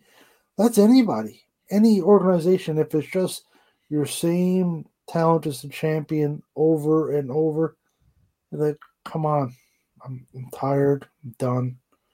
Can we not see the belt on somebody else? It, I don't know. I, I agree with you. Yes, the tag division is not strong. But there's got to be something. Surely, God, I don't know what the answer is, but there's got to be something you can do, Mike. I think I think you're either going to go the Imperium. I think you can go um, Judgment Day. Uh, I don't know. The Brawling Brutes, maybe. I'd But be they- inclined to say them over um, Judgment Day for sure. Uh, is Imperium over enough as a tag team? I don't think so, but I think they're a great faction, and I'm a big fan of of all three of them. So maybe I'm just a homer for them, but I think that they've got the chops and they they have what it takes. I, me personally, I would go with the Brawling Brutes over Imperium. Okay. Right. I, I just, I think Sheamus is the same as you. You like Gunther. Yes. I think Sheamus is amazing. Right. I think Pete Dunne is underrated. Oh my God, he's so underrated. Right? Like nobody ever talks about him. Right. So uh, I'd like to see them get a little bit of traction. That's just me. Well, I can see why you would say no. Hundred percent, I can see it. But I just, I, it just gets old. But it's the same talent all the time. You basically fall into the the Charlotte Flair issue. It does. You just keep going back to the Right. well. Now, at a certain point, fans are bit, Christ, not again. Please don't do this to us again. We've seen this story. I don't know. Uh, I just don't know what the answer is. Because Here's he, okay. he- here's what I was I was thinking. First of all, you do you should you should give KO and Sami a decent title run. Now, however long decent is, that's in the eyes of the the creative powers. But they deserve to do that because if you literally made it about a one night thing and then by the next pay per view they're gone, uh, people are going to look at that as like, why? why? Why should I be invested in these people when you yourself don't even invest in these characters? But you could do something with KO and Sami. Tell me if you agree with this. You know how they had the mega powers and they had a whole year of Hogan and Savage and they were the mega powers and they were this tag team. But then all of a sudden, very subtle, you saw the different cracks in the foundation. Instead of already going right to the cracks in the foundation, why couldn't you just keep everything just happy go lucky? Everything's going well. And then slowly build up the cracks. And then maybe, you know, the Royal Rumble next year, they lose the tag titles. And then obviously it sets up them colliding at WrestleMania as a long term storyline, right? Mhm. I think that would make sense. Am I crazy in that thought process or? no, I, I think that is way better than, than what's being kicked around. Now, one thing I will throw out so the Night of the Champions, or whatever the hell it's called, Yes. Saudi show, Yes. so they plan on having every title. Yes. Sami and KO won't be there. No, they won't. How do you have every title without your The tag champions? This is good. This so is does that point. mean they're going to break them up taking before? it off them? I don't know, Mike. It's just that was it's well known. Sami will never go there, Correct. Right? And KO will never go there. They want nothing to do with it. No ifs, ands, or buts about it. They've Yeah. made that very clear. WWE is advertising as every title will be defended. So do you think they're teasing this right now to eventually have them drop the titles? But see, here's the thing though. Let's say they drop the titles before Night of Champions, right? Mhm. A, who they drop the titles to, and then all of a sudden who gets an immediate title shot that fast. May 27th is going to roll around pretty damn quick. So you're going to have two title changes potentially. Yeah, uh, I don't know. I this is another weird situation here. I, I don't understand. Let's talk about things that have been weird, um, but potentially may be getting a little bit better. Yahoo Entertainment is reporting Big E is feeling great physically, but he still isn't sure about his future inside the squared circle in the WWE. Now, WWE superstar Big E was recently a guest on the Battleground podcast to discuss a wide variety of subjects. Now, when he was asked about the status of his neck, Big E revealed he recently had scans following WrestleMania 39. So he'll be sitting down with doctors soon to discuss what is next for him. In a quote, Big E said, yeah, well, it's a complicated fracture. You see, I broke my C1 in two places. It's known as a Jefferson fracture. That's what they say it's called. It just takes a little bit more time to heal, Big E said. So we did our one year scans. It's a little bit better, now after WrestleMania. So we're just going to have to sit down and wait and see what's going to be happening next. But from my perspective, I'm just grateful that I'm where I am right now. I feel great. I have no fracture issues. There is no pain.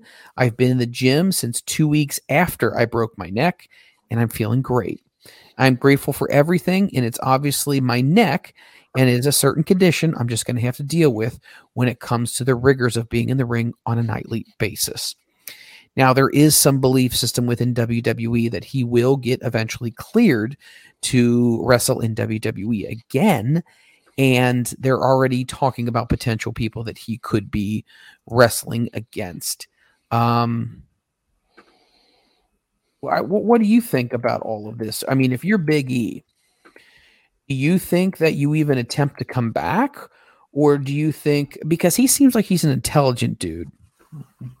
He doesn't seem like he's just this guy who's like, "Oh, it's wrestling or nothing." What What do you think? Uh, I'd like to see him come back, and it's purely because I enjoy watching him wrestle. Mm-hmm. The only way I wa- I would like to see him come back is if he can come back and be pretty much hundred percent. So coming back from broken neck, that can't be easy. One would assume it's a broken neck. Right. But you have to weigh out your, your pros and cons and on this. Is this something that's gonna continually cause him issues? Then if that's the case, no. I, I don't want to see him come back. You don't want to see him come back as less of a talent than he was. Right. But I I'm I'm very partial or selfish in saying I want to see him come back just because I, I like watching him wrestle. He's really good. Pure selfish reasons. Reality, the smart would be maybe come back as a manager or something with New Day. I could see him doing that. He's pretty charismatic guy. He's funny dude. Right, go that route. Maybe get into training or just retire. He's done well, I would imagine at this point. He's been around a while. You would think he's made a couple dollars.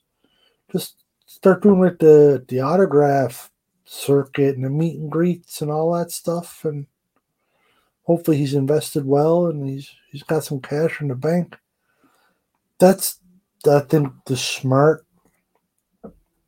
the thinking man's answer. But the selfish answer is I want to see him back because I enjoy watching him wrestle. Well, Sportskeeda has an article, and they are stating that WRKD Wrestling recently reported that WWE has received a huge pitch for WWE's Big E's return. So, WWE right now is saying if he ends up getting cleared, we want to have plans in place for him immediately. Now, the plans are, as it was reported, that if he comes back, the New Day, the trio, would end up starting a feud with Imperium which will focus on being a two time Intercontinental Champion. Gunther would be the main focus of that. However, Ringside has also reported that the creative team has not been informed of anything regarding Big E. Now, as far as Xavier Woods, he recently lost to Gunther, while Kofi Kingston has no timetable for his return from his current ankle injury. So you're not going to bring Big E back if you're not going to bring all the New Day guys back. And I think if there's an ankle injury with Kofi Kingston, if basically right now Xavier Woods lost to Gunther, so he's already down one peg to the Imperium. you got to think they're not going to do something unless they get word that Biggie is not only cleared, but he's going to be coming back. I think that would be a pretty good feud for both stables to get into. And then obviously slowly work maybe New Day back into the tag title picture because outside of the Usos, would you agree New Day would be the only team that we can think of that would literally be over from the second they walk in the building? Oh, for sure. They walk in, that music hits, people are popping, they're throwing pancakes out into the crowd and waffles, and they're, they're, they're doing the, the the tuba thing or whatever that thing was called, and yes, you know the, the bootios and look at you, you're you're a big New Day guy. They're entertaining. It's They just a pure entertainment, Yes. right? If you don't get excited when they come out, turn it off. I agree. They're they're just the way it is. They will get you pumped. They seem to be three genuinely nice guys. You know, everybody gets behind Kofi whenever he wrestles. Right? Uh, yeah. If they came back, the place pops, I could deal with that. I could 100% deal with that coming back. I yeah, no problem at all. So hopefully we end up getting some type of information here on what's going to be happening with them because I don't know. I think it's it's going to be very interesting. Very interesting. Mm-hmm. Have you ever watched their YouTube channel? The up up down down thing, I have not. Yeah. Well, nor have I. Wonder if it's any good. I was curious. That was your intro. Hey, have you ever watched this? And I'm thinking you're gonna. I'm gonna say no. You come back with. Oh, by the way, it's yada yada yada. No, I hadn't watched it either. Well, I was- I was looking for your input to see if I should spend some of my quality time watching it. I'm telling you, you should spend your quality time watching All Access, AEW oh, backstage. Okay. You contact my local cable provider and tell them, get this on TV. The butt wants to watch it. I should say it just like that. You should. The butt wants to watch say, it. Go to hell. Click. And that's it, That's all she wrote. Pretty much. Just Um, don't tell him my real name. Because I don't want you saying something dumb and they disconnect my cable or something. no, I'm not going to say anything. No. Okay. Tell them my name is Brandon Brown. I would say your name is Liam Savage. Um, let let's talk about somebody right now in WWE who has been out of action, but he really got a big push when he came back to WWE, and he was uh, a target of Triple H, and that's Braun Strowman.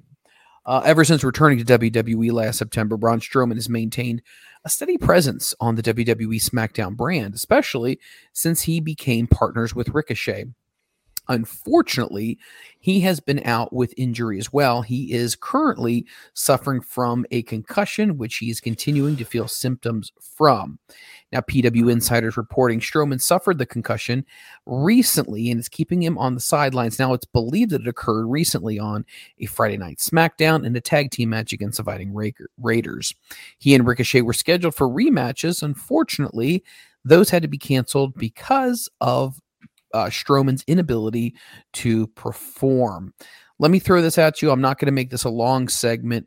Braun Strowman, he left WWE. He did that whole control your narrative with EC3, which was like all these, I don't want to call them rejects, but everybody who's cast off. And they're like, oh, well, you people have been saying all these things about us, but we're going to control the narrative. What do you think about Braun Strowman? Do you you feel like he is still the monster among men, or do you feel like his best days were when he was with the Wyatt family? No, I w- I wouldn't say his best days were when he was with the Wyatt family.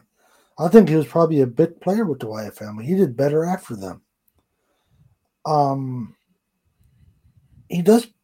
They don't seem to know what to do with him right now. They don't. Like he's a big monster, like I said, monster among monster among men, and he's a well, he's a monster among men. Big, strong man. The red pants gotta go though. You gotta give up on those things. The But red- no, they just he seems like he's just treading water. Right? There's no direction. Nobody's sure what to do. That's why he's stuck with Ricochet.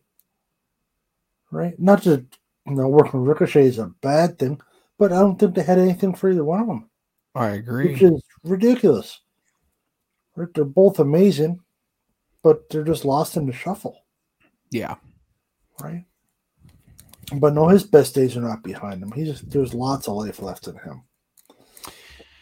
Well, I think it's interesting because I cannot say with 100% that I think that Braun Strowman is long for WWE. And I know that obviously they're probably not going to cut people when they are on the injured list, but I don't think that he's going to be around for much longer.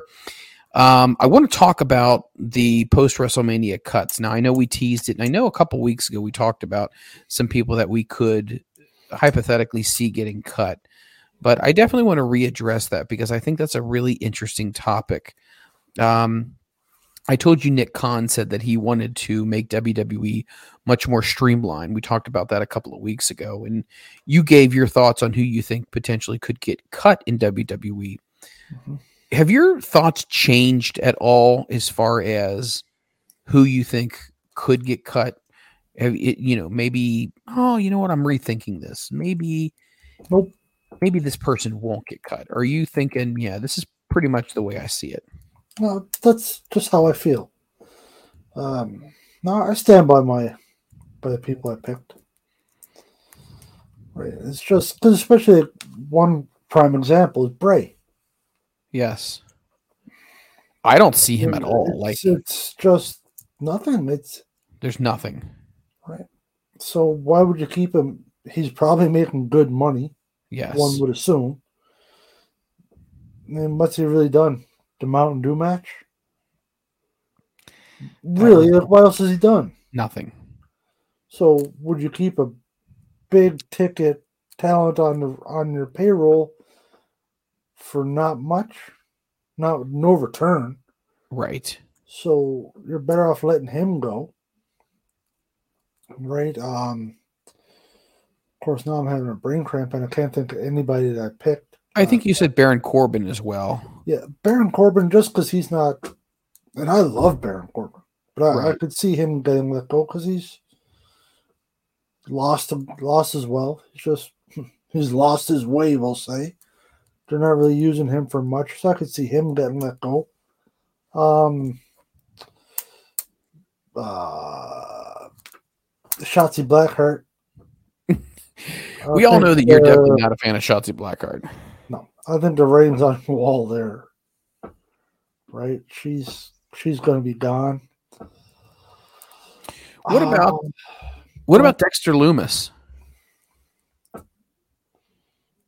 Yeah, I could see it. I mean, he's once again he's they brought him back. He's got a good look. You know, guy can wrestle. Mm-hmm. Where is he? What's going on? Haven't seen him. So what the hell's the point of having him on your roster? What about Dolph Ziggler? Ooh, Michael. No, he stays. And the only reason I say Dolph Ziggler, the reason why I say Dolph Ziggler is how interesting would it be if you put Dolph and his brother together in AEW? Now, I think that might be interesting. Just saying. Uh, you so did mention bring in one more talent, so then they'll only have seven hundred and forty. Okay, okay. Point made. Point made. You said you think they could get rid of Elias. You you would. Yeah, that would make me sad, but I could see it. Um, I like Elias. Who else did we say? I'm trying to look here really quickly. You think Erik and Ivar will probably stay? I hope so. My God, I hope so. Oh, let me ask you this. I know he's injured right now. I'm well. What do you think about Johnny Gargano? Do you think he could Johnny be a casualty? Oh no, they'd be foolish to let him go. However, if he goes, I will totally contradict myself here right now. I hope to God he goes to AEW. Yeah. Oh, buddy, you think of the matches he could have over there? He could. All right. They just gotta let somebody go. Uh, Karrion Kross. Yeah, another guy's completely irrelevant, just getting wasted. And it's unfortunate. He's good, Mhm. great look, good wrestler, right? Great valet, and nothing's really happening. You know, I was thinking about this this individual, and I thought, man, I really think he's made the most of his opportunity since he's been in WWE, and that has to be, um, oh my god, the maximum males guy, Max Dupri, or not Max Dupri. I'm sorry, L.A. Knight. What was L.A. Knight's name when he was in um, TNA? You asked me this before. Eli something? Yes, Eli Drake, maybe. Yes, Eli. Drake. Okay. I think he very much could be a big deal. I think they could work him into being a big player. And what I mean by that is like potentially in the WWE championship like conversation. Really? Oh my god, yes. When when I was reading that there's a chance that they're going to start working him into the in the equation, I loved hearing it. Um, another guy who I think is amazing, Madcap Moss. Yes. Oh my god, that guy's so good. He's young. He's got the great body. Uh, unfortunately, you know the injury was a was a shitty thing to happen, but I think he has got all the talent in the world, and I would love to see him uh, get a big push. Um, I would love to see Montez Ford get a good push. You know, I think he would be really, really good. He's getting. He's getting. He's getting. He's getting No there. two ways about it. He's getting. Um, I don't know. I, I don't know if there's anybody else I necessarily would say that I would be surprised if they cut because I'm going through the list right here, and I don't think there's anybody else who I think would would get cut. What about Um, Matt Riddle? Oh, they just brought him back. I know that. Would they cut Matt Riddle? Uh, if Matt Riddle got cut, would you want to see him go? Where would you want to see somebody like Matt Riddle go? Hmm. Impact? Impact would be good. Impact would be fantastic. By the way, Impact Wrestling, we're going to talk about them. That's a damn good company right now. They're like they're, getting their shit together. they are, and I'm telling you right now, people better watch out because Impact Wrestling puts on some of the best matches. They have a locker room that is so cohesive right now. I think the biggest problem with Impact is where they're located as far as on television.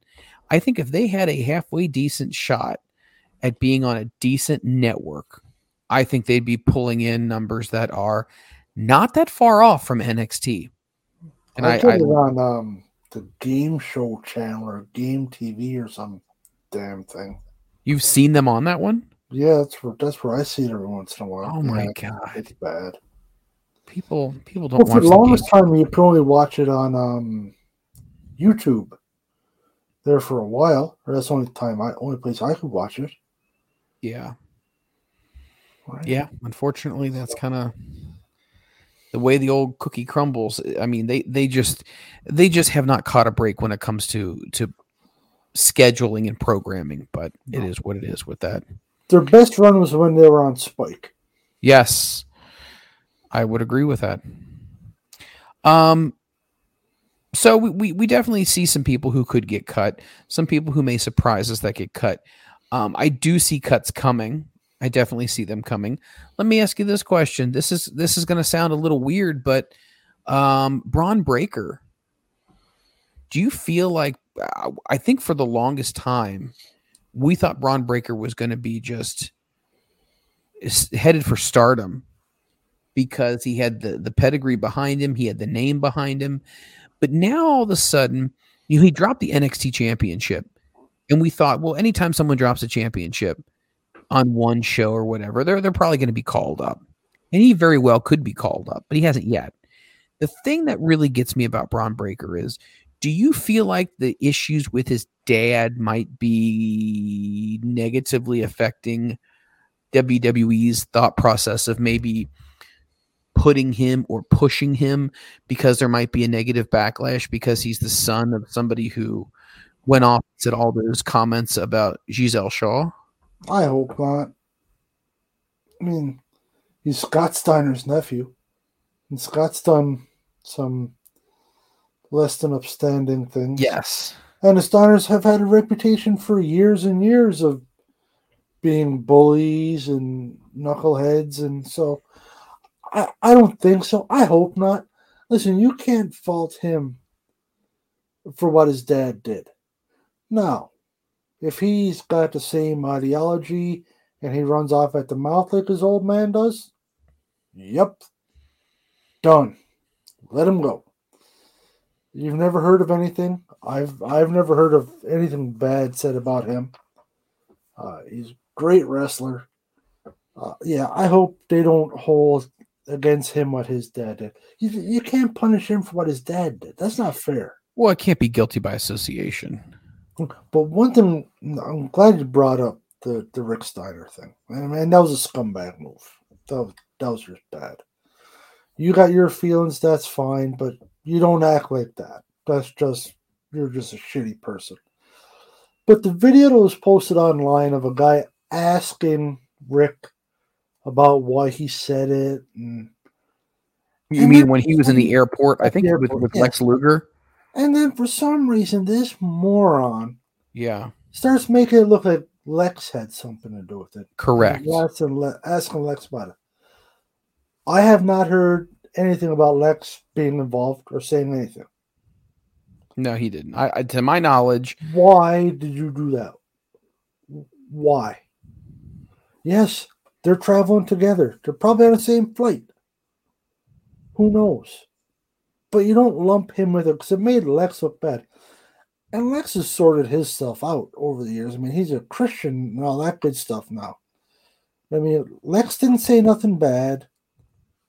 Don't make it look like he had something to do with it. I don't think that was the right thing for that person to do. Now the only thing I can think of, and I'm once again I'm not I'm not putting this on Lex, but I guess Gisele did say that there were other quote unquote legends that were at the table and didn't speak up. So I don't know, and they did not say anything specifically, but I don't know if if that could be alluding to him or not. So Yeah, but just because he didn't speak up, and he probably should have if he did. right, But what's Lex gonna say to Rick Steiner?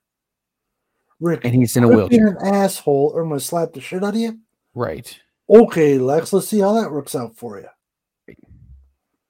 So, no, that that's just that was wrong. I don't care what anybody says. That was wrong. It never came out that Lex said nothing. Leave him be. Leave him out of it. That was just dirty, in my opinion. Anyway, that's my second rant of the night. No, Let's I- see where we I- go from here. I I like your rants. Um, let's go ahead and let's let's turn our attention uh over to Impact Wrestling. Um, we we've been talking about how we think their shows are really really good, and obviously since Josh Alexander had to vacate the World Championship over there, Josh Alexander is a phenomenal talent, mm-hmm. and I think there was a time when Cody and Brandi Rhodes were trying to get Josh into AEW, but there, there's something about Impact Wrestling, but that people are very loyal to. Like they might not make the most money, and they might not be on the best TV channel, and they might not get a lot, a whole lot of ratings or a whole lot of people in the venue to watch them. But there's something uniquely about Impact Wrestling right now under Scott D'Amore that people just feel this loyalty to. And it almost to me feels like the loyalty that wrestlers in ECW had to Paul Heyman. They weren't really always getting paid. They were working long hours in not the best uh, venues, and a lot of them still had full time jobs. And it was just, but people are loyal to Impact Wrestling. And when Josh had to drop the title because of an injury, and they ended up having, you know, a world championship match, and Steve Maclin ended up winning that. Steve Maclin, in my opinion, is one of those guys who really changed things. He really redefined himself as a wrestler. Now, for some of you guys who might not be super familiar with Impact Wrestling, let me just give you a quick little recap on who Steve Maclin is. So he started his career out in 2013. He basically was uh, a young and up and coming guy, a lot of uh, athletic abilities. He went to the Monster Factory. So that's all you need to know about his training. He was in WWE for seven years. Um, he was in NXT. He was uh, training at the Performance Center. So he was doing a lot of stuff with WWE down there. But unfortunately, things just never really panned out. And he ended up getting an opportunity after he got released to go ahead and go to Impact Wrestling. Once he went to Impact Wrestling, obviously you're not going to be getting as much money as you used to. Granted, you don't make a whole lot of money at uh, NXT either. He continued to have different types of matches with Jonathan Gresham and Eddie Edwards and really showed himself uh, with Rhino as well. And all of a sudden, you started to get this feeling that this guy who spent so much time in WWE and really wasn't noticed, he changed his appearance. He changed a lot of aspects about him. He really fine tuned himself. That's a lot like a Drew McIntyre. Remember Drew McIntyre mm-hmm. went to WWE, things didn't really work out for him. Then he went to Impact Wrestling. Now he's back in WWE. It's it's like one of those things where it's like, oh wow, people can leave uh, Titan Towers, redefine themselves, and really become a better version of themselves away from WWE. Um, and then obviously, most recently, after he had to, um, meaning Josh Alexander had to relinquish the championship, February 24th at No Surrender, Maclin defeated Brian Myers, PCO, and Heath Slater um, in a four way match to become the number one contender for Josh Alexander's championship. And at March 24th, Sacrifice, Maclin replaced uh, Alexander and teamed with Rich Swann and Frankie Kazarian against the uh, Motor City Machine Guns and had a great match there as well with Kushida. And then on April 16th, uh, he defeated Kushida in a match to determine who was going to fill the vacant championship uh, from Josh Alexander. Dude is an amazing wrestler. If you have not heard him on the mic, if you have not watched him wrestle, you absolutely need to make sure that you're putting time into watching Steve Maclin. Um, I do not think, and this kind of goes along the lines, but with almost like a Becky Lynch, somebody who was in the wings, they were waiting, right? They were ready. And then when opportunity knocked, they stepped through that door. And Steve Maclin right now is living his best life in wrestling, and he is as dominant as somebody that I've seen in a long time. Any thoughts? Just your take on some things about Steve that you know stand out to you. Uh, first, it's refreshing. Just uh, we spoke about a couple segments ago. It's a it's a new face. Yeah. Right, and the young is good he's so another guy criminally underrated. Uh, Impact in general is underrated. It is, and so I mean, he's he's doing so much good for him. And you got to think of some of the talent that he's going over.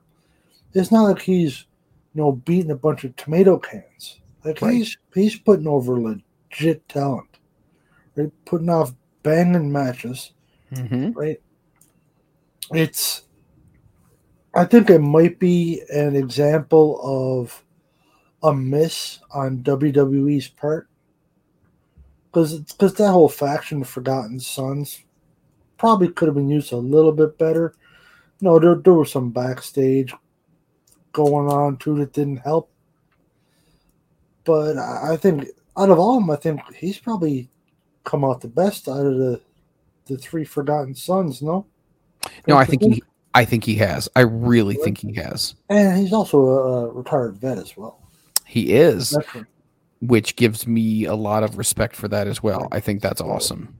So yeah, I mean, you, you like to see somebody like that. It's it's just it's something different. It's refreshing. You don't know where he can go from here because let's be honest, he's not going to stay in Impact.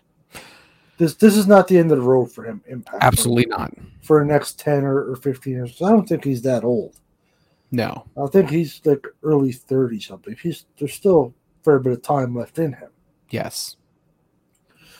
So you would think he's gonna get another crack at WWE, barring injury or you know, something foolish happening. But at the, the current path he's on, he's going to get another call. Right? And, and he deserves it. And I hope if they bring him back, he does some great things because he's capable of it. Right? He's definitely worth looking up. YouTube Yes. Anybody that doesn't know too much about him, YouTube him. Get get your phone or whatever. Get Google going. Do a bit of research on him. Watch some matches. There's got to be umpteen matches of him on YouTube. Surely God, he's good. You will not be disappointed. Steve Maclin uh, is going to be part of Impact's Under Siege uh, pay per view that is going to be coming up. And interestingly enough, he is going to be taking on PCO. Um, a lot of people have had so many great things to say about PCO.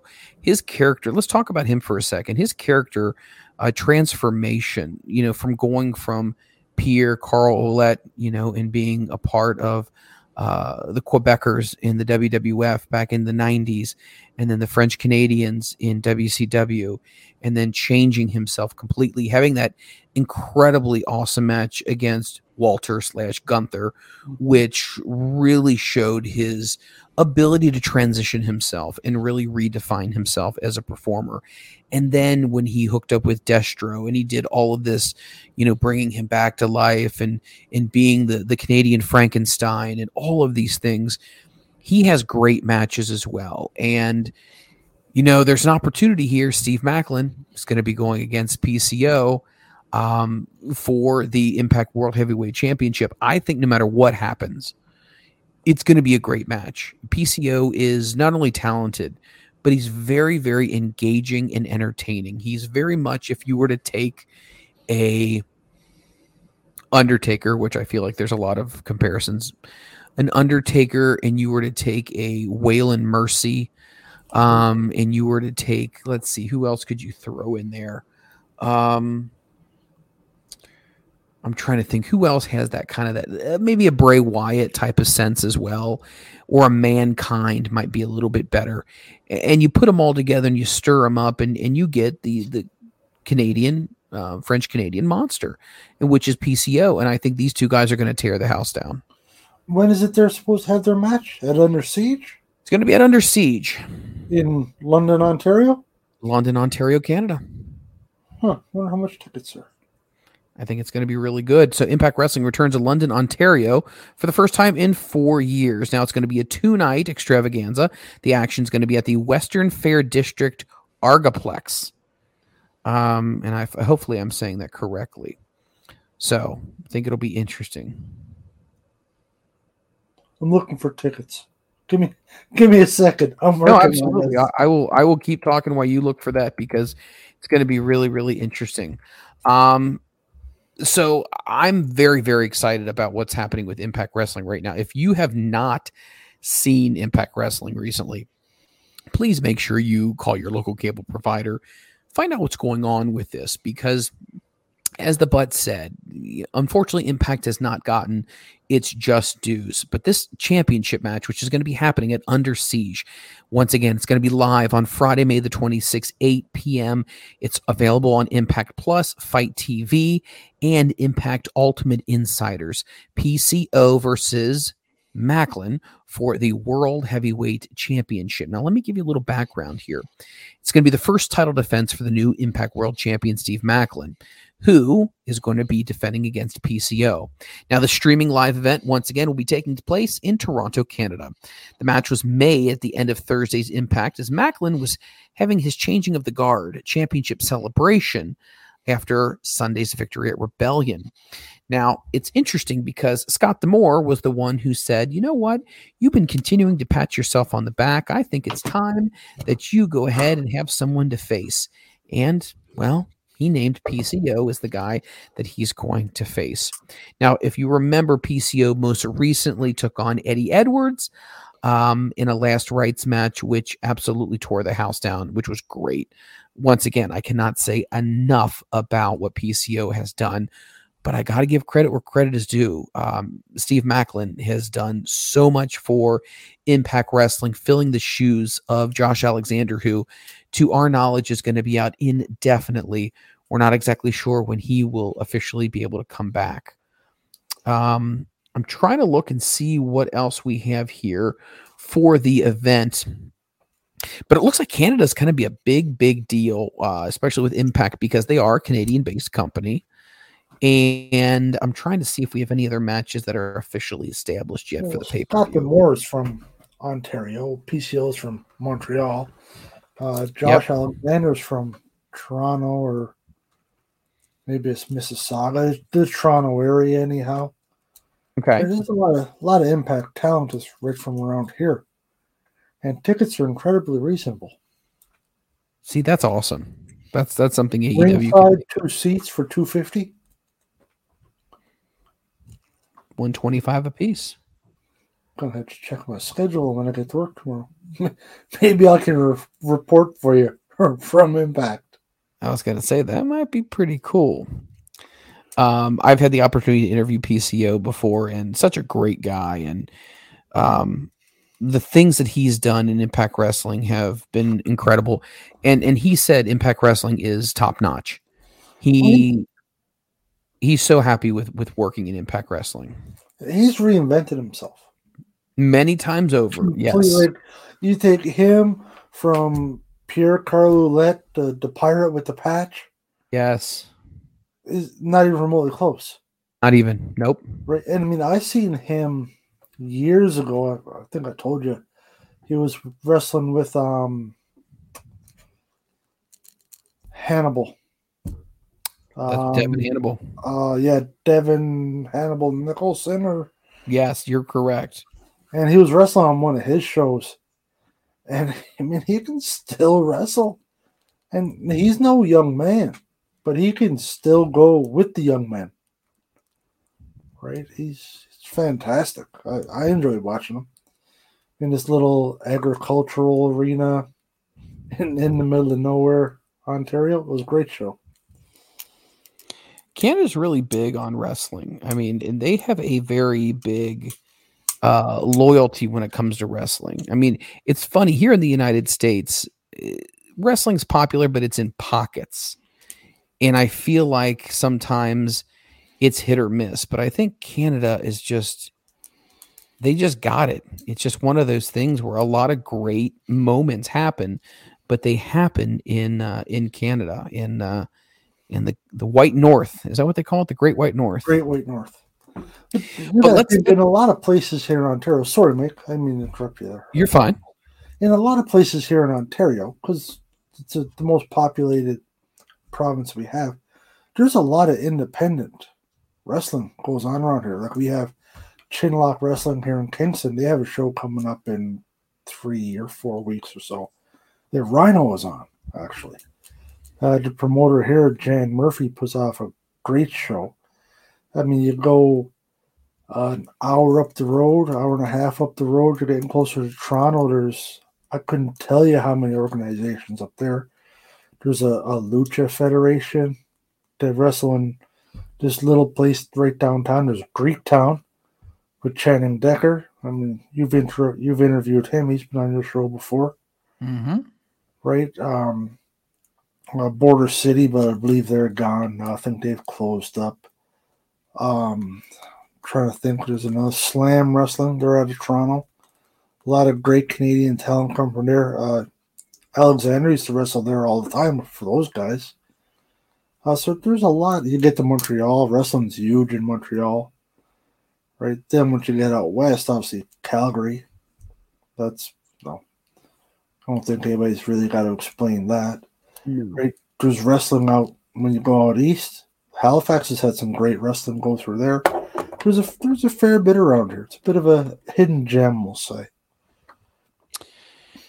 Well, speaking of Impact Wrestling, definitely want to let everyone know that this Thursday night, it's going to be a great night for Impact Wrestling. Deonna Purrazzo defends the Knockouts Championship against Taylor Wilde. Once again, 8 p.m., 7 Central on AXS TV. Masha Slamovich takes on Jordynne Grace, and they renew their hostilities. Once again on Impact Wrestling this Thursday on AXS TV. The design takes on ABC in a high stakes tag team match as well, which should be hard hitting and definitely interesting. And for BTI, uh, Kenny King takes on Channing Decker before the impact once again on Thursday. And remember, Under Siege is going to be happening on May the 26th. It's going to be world champion Steve Maclin taking on the French Canadian Frankenstein PCO. So many things are happening with Impact Wrestling right now. Very excited about that. Um, is there anybody that you have seen?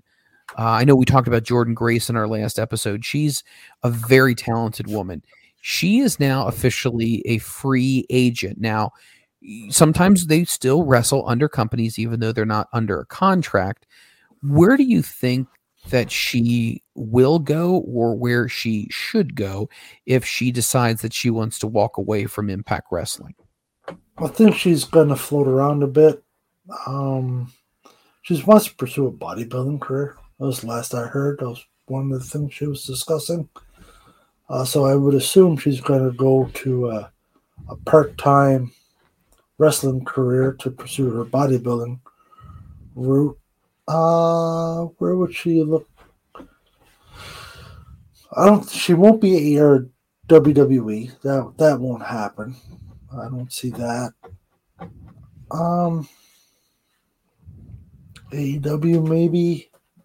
Uh, if that's pretty much the only place she's going to go in North America, I would assume. NWA potentially, or well, I don't think so. Well, they're not big enough for her. I don't yeah. think. Uh, I don't see her going down to Mexico like AAA or nothing like that.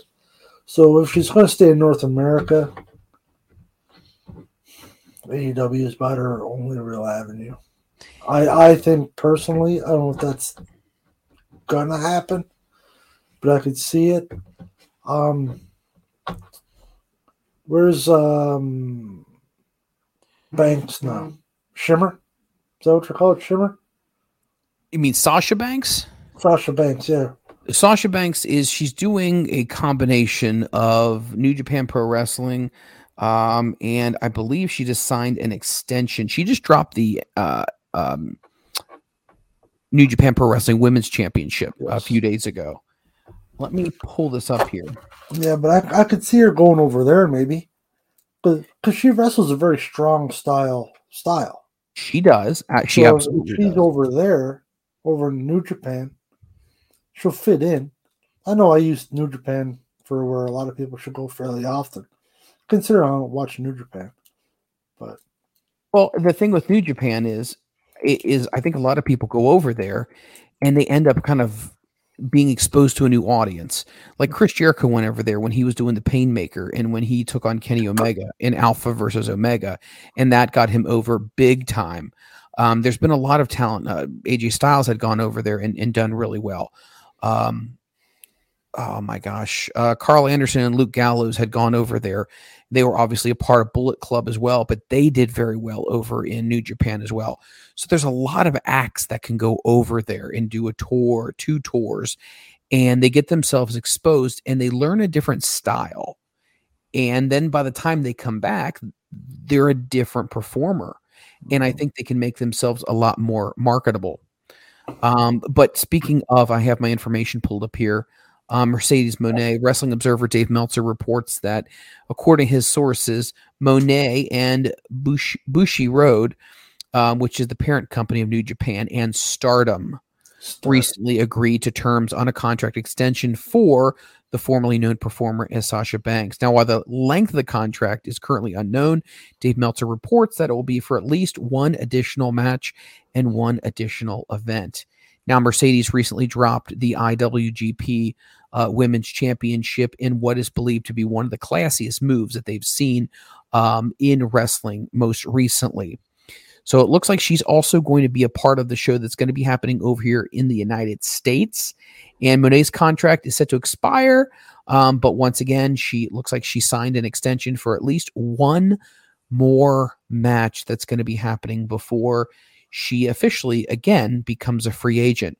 Now, Moné has stated on social media that she does intend to officially move to Japan full time.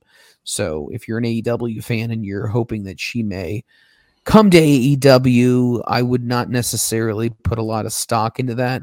seems like New Japan is paying her a substantial amount of money, and she is very happy with what she's doing right now. And you know what? At the end of the day, if you're happy, who the hell cares about anything else? Yeah, can't argue that.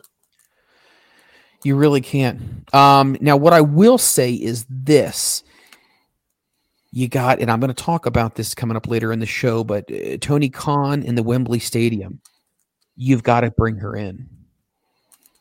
You've got to bring her in. I, just, I firmly believe you have to bring her in. You have to bring her in, and you have to have a match with her and maybe a Jamie Hayter, or her and a Saraya, or her and a Britt Baker, or you need to have her on the card. Uh, AEW has a great relationship with New Japan right now.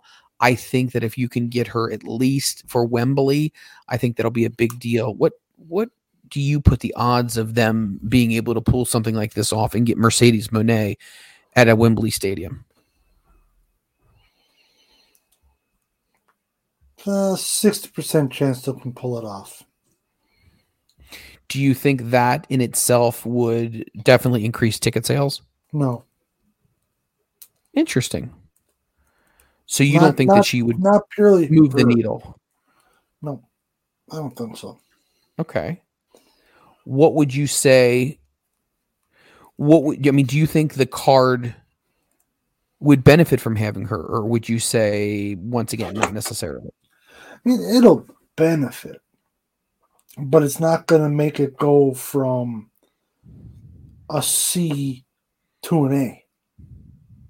Now, she'll she'll put a couple extra people in the seats, sure, but it's not going to be a make or break. It's not, oh, um, Sasha Banks Banks is on the card. I gotta go now.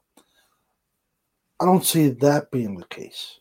See, I think this is where we disagree. I think if Sasha Banks is on the card, I think she's going to sell a, a ton of tickets. I think that I think the needle would be moved severely um, when it comes to that.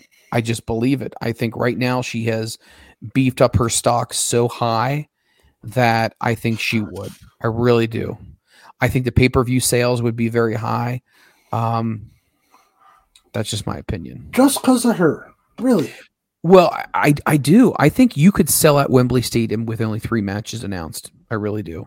I think if you had if you had Kenny Omega versus Will Ospreay, I think that would be huge. Yeah.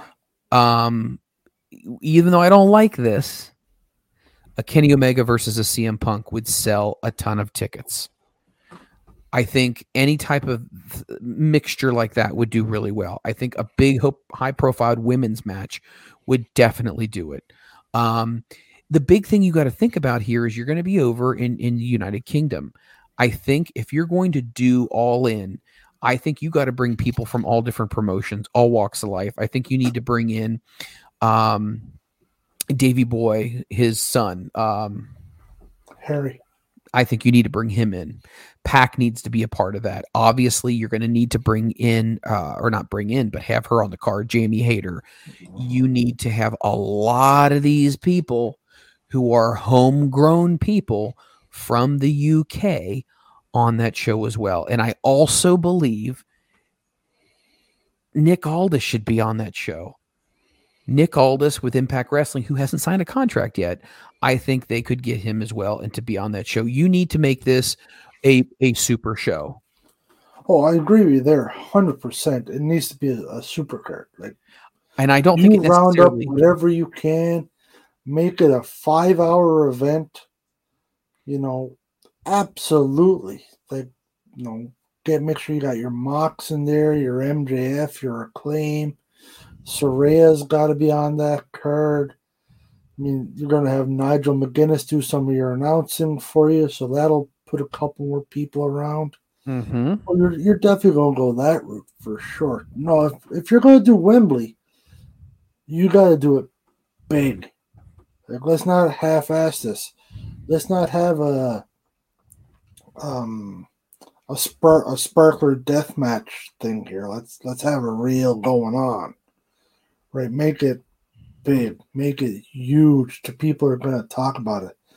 Because the thing is, if you bring in people from all over Hell's Half Acre, we're just bringing in fans that maybe aren't AEW, but they like Nick Aldis Mm-hmm. or Impact or New Japan, so on and so forth. You get some extra people watching, maybe sell a couple more events, a little extra cash flow. Everyone's just gonna. That's good. That's all positive. You just gotta make sure you don't screw this up. But TK cannot screw this up. I agree. If Well, he I'm- does, just sell the old Vinnie Mac now and get it over with. I don't know if I would go that far, but let me give you. I'm glad I you did a segue. If he screws this up, you're done. Thanks for coming out.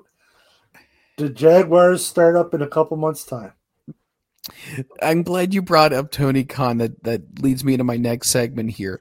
Now, while it's pretty clear that AEW is going all in on their very next show, which is going to be across the pond over at Wembley Stadium, there's still a big question that's looming all over wrestling fans.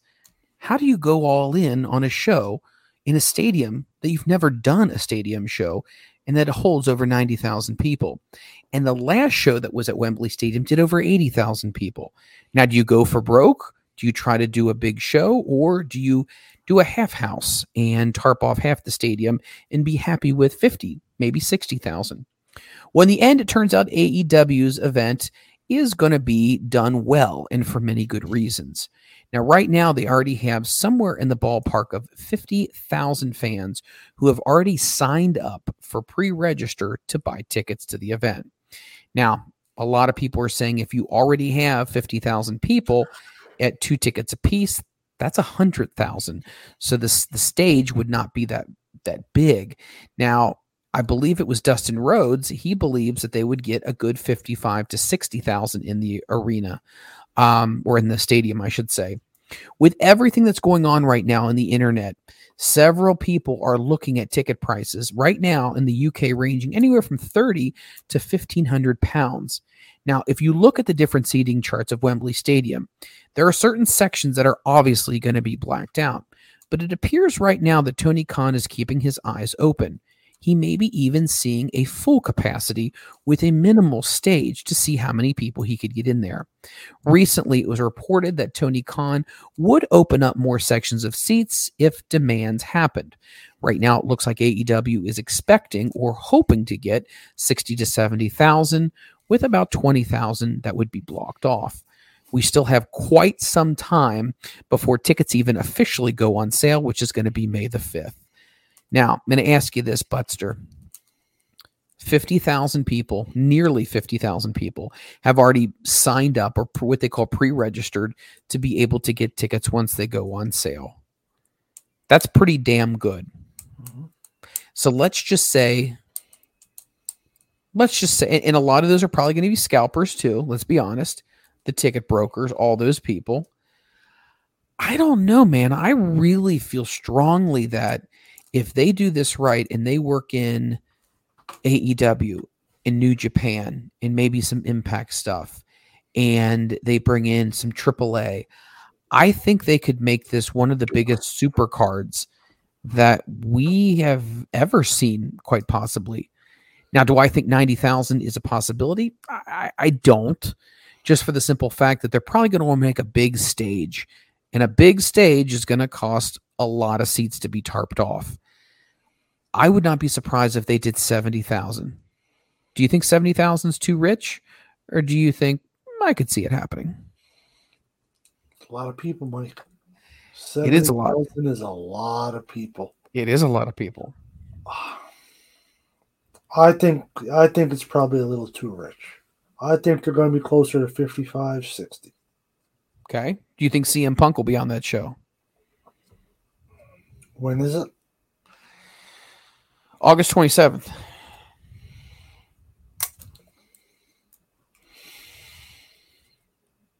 Yes. Yes, I do think he will be on it. I'm not happy about it, but I think he'll be on it. Right? I mean, everybody's reporting he's coming back.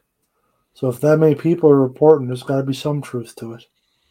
Well, I mean, do you think we talked about this in an earlier segment that he pushes tickets? Mm-hmm. Do you think he could push enough tickets if he was in a high profile match? What do you mean by enough tickets? Is he going to get you an extra 30,000? I okay, I know this is a thing or what what what's your push tickets how many? Like what's your just by him? Yeah. 25,000. Wow. No.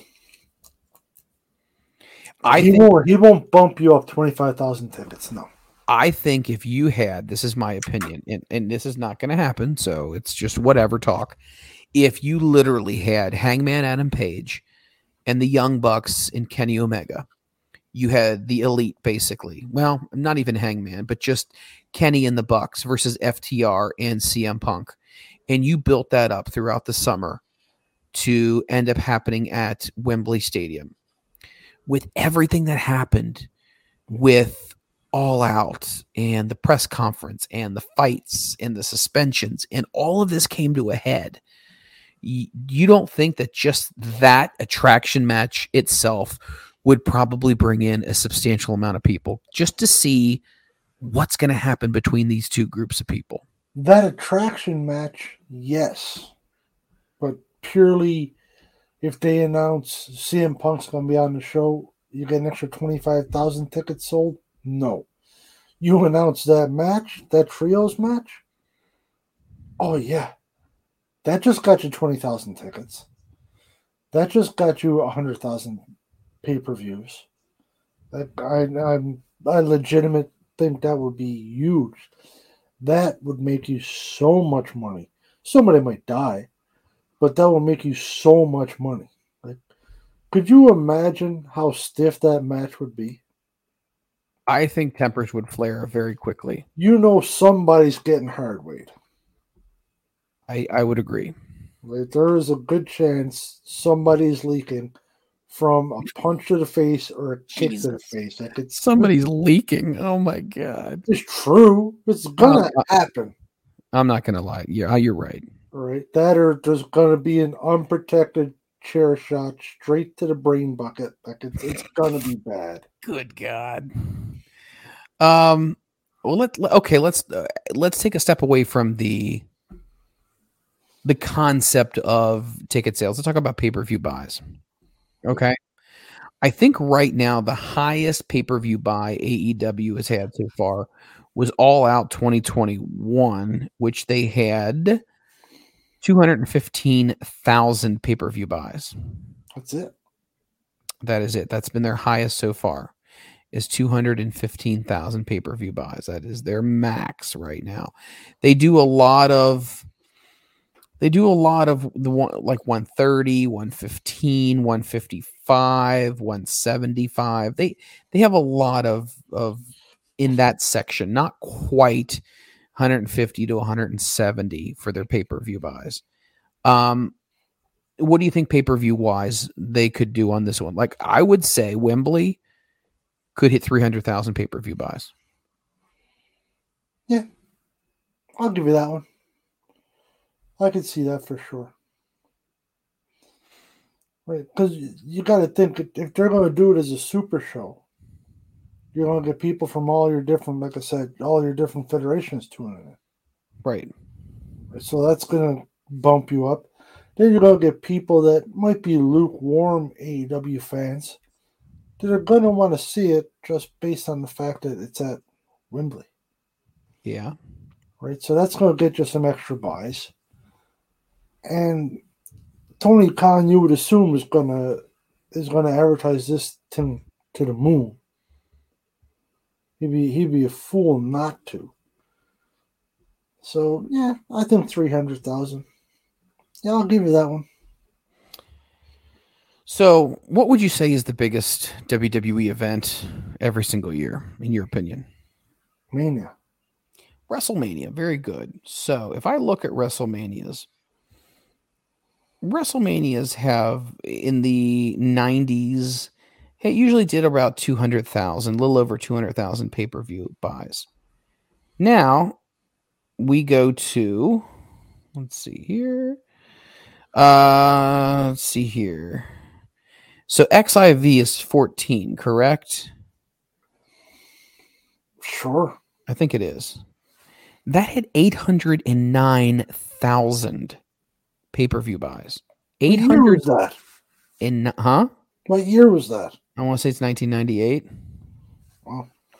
809,000. And that's not the highest. That's not the highest. What's the highest, Mike? Uh, WrestleMania 17 did 970,000 buys. And I think that's the highest so far. Just about a million buys. That's insane. That's insane. What's it been the last 10 years? Uh, I'm trying to find that stat here. Give me a minute. Um, let's see where we've been recently. I mean, they've done like SummerSlam 2000 did 570,000. They have a lot of 500. WrestleMania 17, yeah, 970. That's a lot. So I'm trying to see where we are recently. Um, let's see. Um, I'm not seeing the data for the most recent ones. So give me a second here. Let me see if I can pull this up. WrestleMania 17. I'm, I'm just looking at the uh, at the card here. Yes. Good lord. Unbelievable. X Pac and Justin Credible versus Steve Blackman and Grand Master Sexay. Well, that's probably not exactly what I would call the big one, but what, what, what are the big Calm ones? down, we're working on it here. Then you had Jericho versus Regal That's probably a great match. for IC title. Yes. Then you had Taz and APA versus the Right to Censor. Mm, okay. Kane versus Raven and the Big Show in a hardcore title. Mm, okay. Eddie versus Test. Kurt Angle versus Chris Benoit. That There's was a no good way match. that wasn't a fantastic match. Yeah, that was a fantastic match. Uh, Chyna versus Ivory. Uh, maybe not so good. Shane O'Mac versus Vinnie Mac. Yes. The street fight with Mick Foley as your ref. Then you had was this the original TLC? Edge and Christian versus the Dudleys versus the Hardys. Yes. Oh, and then you had the gimmick battle royal. The Iron Sheik won. So wait a minute. So WrestleMania, okay, I stand corrected. WrestleMania 17 did 1,040,000 pay-per-view buys. And that was in 2001. Okay, continue. Insanity. So yeah, the Sheik won the gimmick battle royal. Uh, Taker defeated Triple H. And then Stone Cold defeated The Rock in a no DQ match. Like that card is ridiculous. Yeah. WrestleMania 29 did 1,048,000 buys. And that's not even the number one. Um let's see. What was the number one? So WrestleMania 23, which was in 07, did 1,200,000 buys. And the number one WWE pay-per-view of all time was WrestleMania 28 which was that whole once in a lifetime match between The Rock and John Cena. 1,217,000 buys. It's ridiculous. That's so much money. When you figure a pay per view is just realistically, so, so, Butster, you have a calculator nearby. I can get one. Yep, Okay. I'm ready. All right. So, 1 comma 217 comma 000 Yep. times 50.00 so that's 50 bucks american what are we talking here what would be the the pay-per-view like gross Sixty point eight million. That's insane you guys oh my god that's insane That's I- I- one event. one event Say if it cost him ten million to put that off, which I doubt it did. no Let's just say it did. It cost ten million to put it off, just on your pay per views alone. You're Yes. fifty. um let me see here. So, where did they hold? Where did they hold that event? Where was WrestleMania 28? I want to see WrestleMania 28 ticket sales. It was held Sun Life Stadium, Miami Gardens, Florida. Look at you. Uh, total attendance was 78,363 people. Okay, so write that first number down. You had the 68 million. Okay, so you got that first number. Hold on. We're getting there. Calculator. 68 million. Yep. So you got that that first number for the pay-per-views. Yep. Okay, now let's just let's just be realistic here. And this is we're going to be way off because tickets were probably redunculously expensive. But let's just say each ticket was $50. Okay. $50 times however many people you said were um, the So 78,000. yes. What do we got there? And we're way lowballing this. 3.9. Wow. So Plus and it's way, it's way more than 3.9 because tickets go for 50, 60, 80, a couple thousand, you know. So we're just saying by very, very loose numbers, low numbers here, you're at just about $72 million. yes, and that's on the low ball side. That's insane. Good money if you can get it. It is. And I think that's why a lot of people want to have their WrestleMania moment. They want to have that ability to, to make that money. Can't blame them. We all do. Yeah. Amen to that.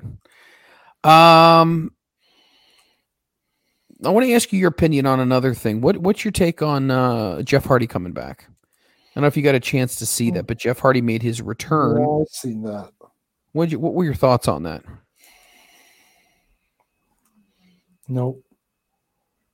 Drinking and driving is is is something that's really hard for me to get past because It's the drinking and driving, which is terrible. Uh, I'm, I'm not dismissing that. Please don't take us that. Has he gotten right? That, that's that's my issue. He was supposed to have gone to an in treatment facility and spent significant amount of time going through a lot of different things. And once again i know i'm being extremely vague with the way i'm describing this but he said that he is he he, he made a pretty big speech and he said um i think it, i'm it's time for me to retire. And he said from doing stupid shit and he said that he really wants to retire in AEW and he wants to make things good. So I hope he does. My God, I hope he does. We've been down this road so many times with Jeff. we have, you're right. I mean, he did it. You know, he's Impact and- demons, and that's terrible. And you never want to see it. You- And you want the man to get help and get himself right so he can live a good, long, productive life. I don't know, cause okay, say he's say he's straightened out, so he's clean, he's living good right now, he's off everything, Yes. and I, and I hope to God he is okay. Right. But let's just say he gets wrestling now 'cause he's been off for however long. So he's on the road now. He's traveling. You know, he's a little banged up from his match Wednesday night. Got some aches and pains. He might take a little something to take the edge off. He might go right back to where he was before. I hope he doesn't. And, and I'm not saying this is what I hope. But please, like, understand that I want to see him good. Yep. I see everybody good. Yep. That's just the risk has got to be so much for him. So many years of abusing, you know, booze and pills and stuff like that. He's, I don't think he's that old. Early forties, maybe. But man, he's his body's been through hell, Oh, it's been through a tremendous amount. And, Right. and I and it's not going to get better no. because that's what we expect out of him. if he's not doing a swanton off the top of something, is it a Jeff Hardy match? No, absolutely not. We have way too high of expectations Right? of that. He can't change that. Right. Right. And just the even if let's just say he doesn't do that, just the bouncing around, getting slammed, suplex, running, jumping is hard on the body. So when he gets sore and beat up, what's he gonna do? Right? That that's my my big concern. I I'd sooner just see him retire. He is retire and live good.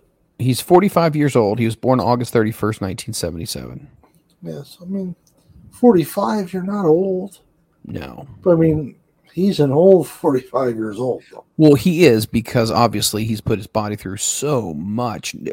If we're just talking physically from wrestling, he's put his body through so much. Now, you know, the substances, that's a whole different story. Um, so I, I hope Jeff is good. I hope he gets clean. I hope life gets better for him. I don't ever want to see anything bad happen to people.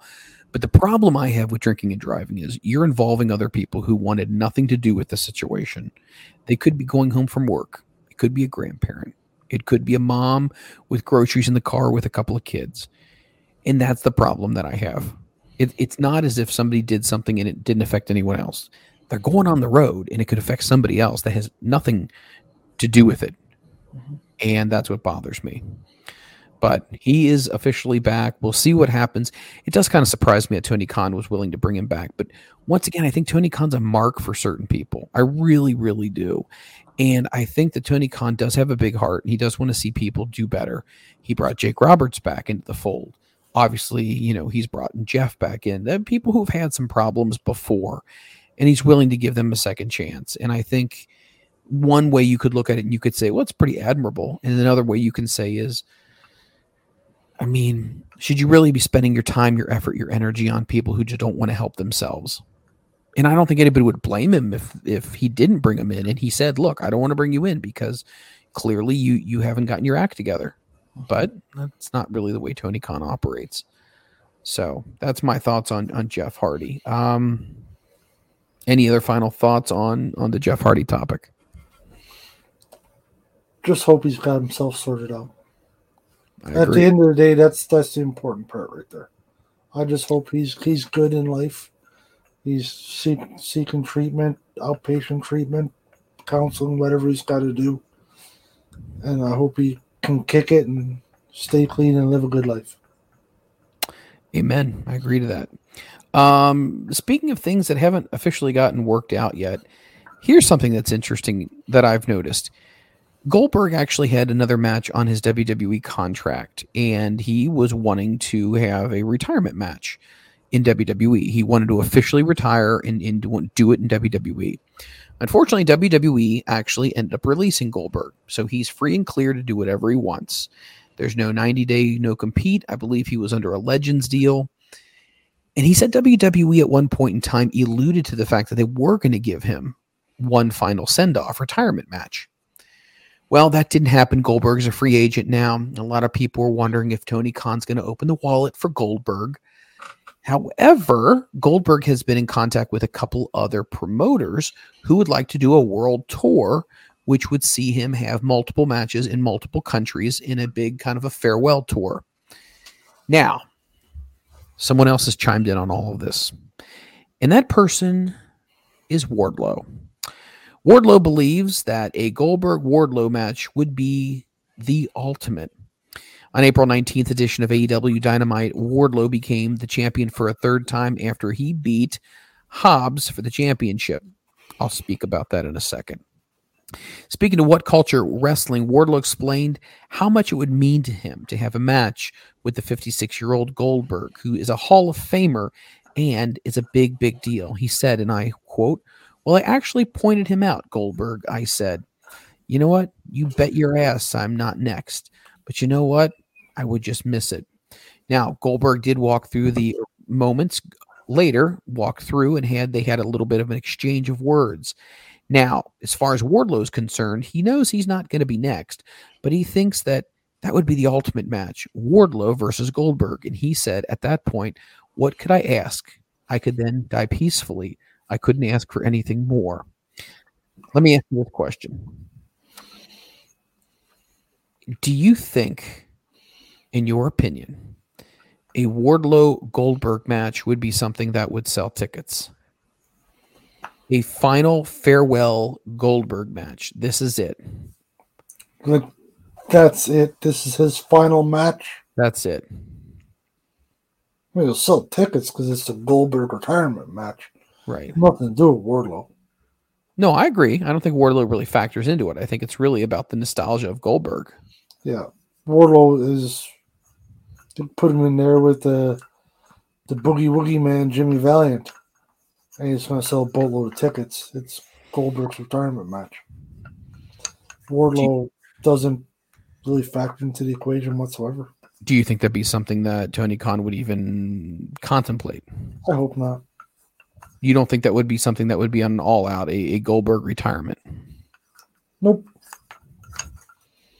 Why? He's, he's not. Well, he's not an AEW guy either. He's not part of AEW, so you're gonna bring him in for a one-off or, or for, for five matches for a retirement tour for a guy who's never been part of your organization.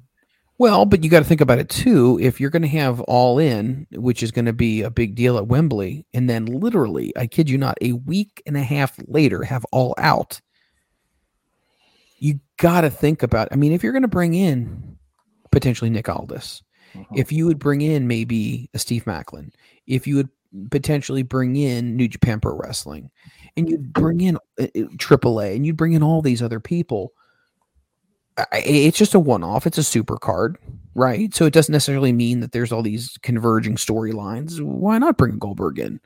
I mean I, am not saying it couldn't help sell tickets and get towards that 90000 sellout. Do Oh, you no. think It'll definitely help. what do you think okay let me ask you what do you think would sell more tickets? A goldberg retirement match or a sting retirement match or do you think they're pretty much even steven No, I don't think they're even Steven at all. This pains me to say it, but Goldberg. Really? Yep. That's interesting. That's interesting. I don't like it. And I'm a little bit disappointed in myself right now for saying that. but I think that would be. Sting was a bigger draw in her 80s. Yes. In the 90s, when he was doing the Scarecrow, Sting, NWO, Goldberg was a bigger star. Oh, that's a hard thing. I mean, Hogan Sting was like the. I mean, I I guess I can kind of see where you're coming from. Right? And, That's you know, because because you got to think the people that watch Sting back Yeah. when he was Surfer Sting, the blonde hair, you know, we're all old now. Right? Versus Goldberg's generation. No one, they're getting old too, but it's not the same, right? He's more recent. He was to where you can look it up on TV. You can see it on TV. where he was in WWE. Monday nights. He was a WWE star. Yes, Sting was in WWE for a cup of coffee. which I think they really screwed him over, in my opinion. Yep, I agree. So I think Goldberg would be a bigger draw. I don't like it. I'm not happy about it. I'm just being realistic.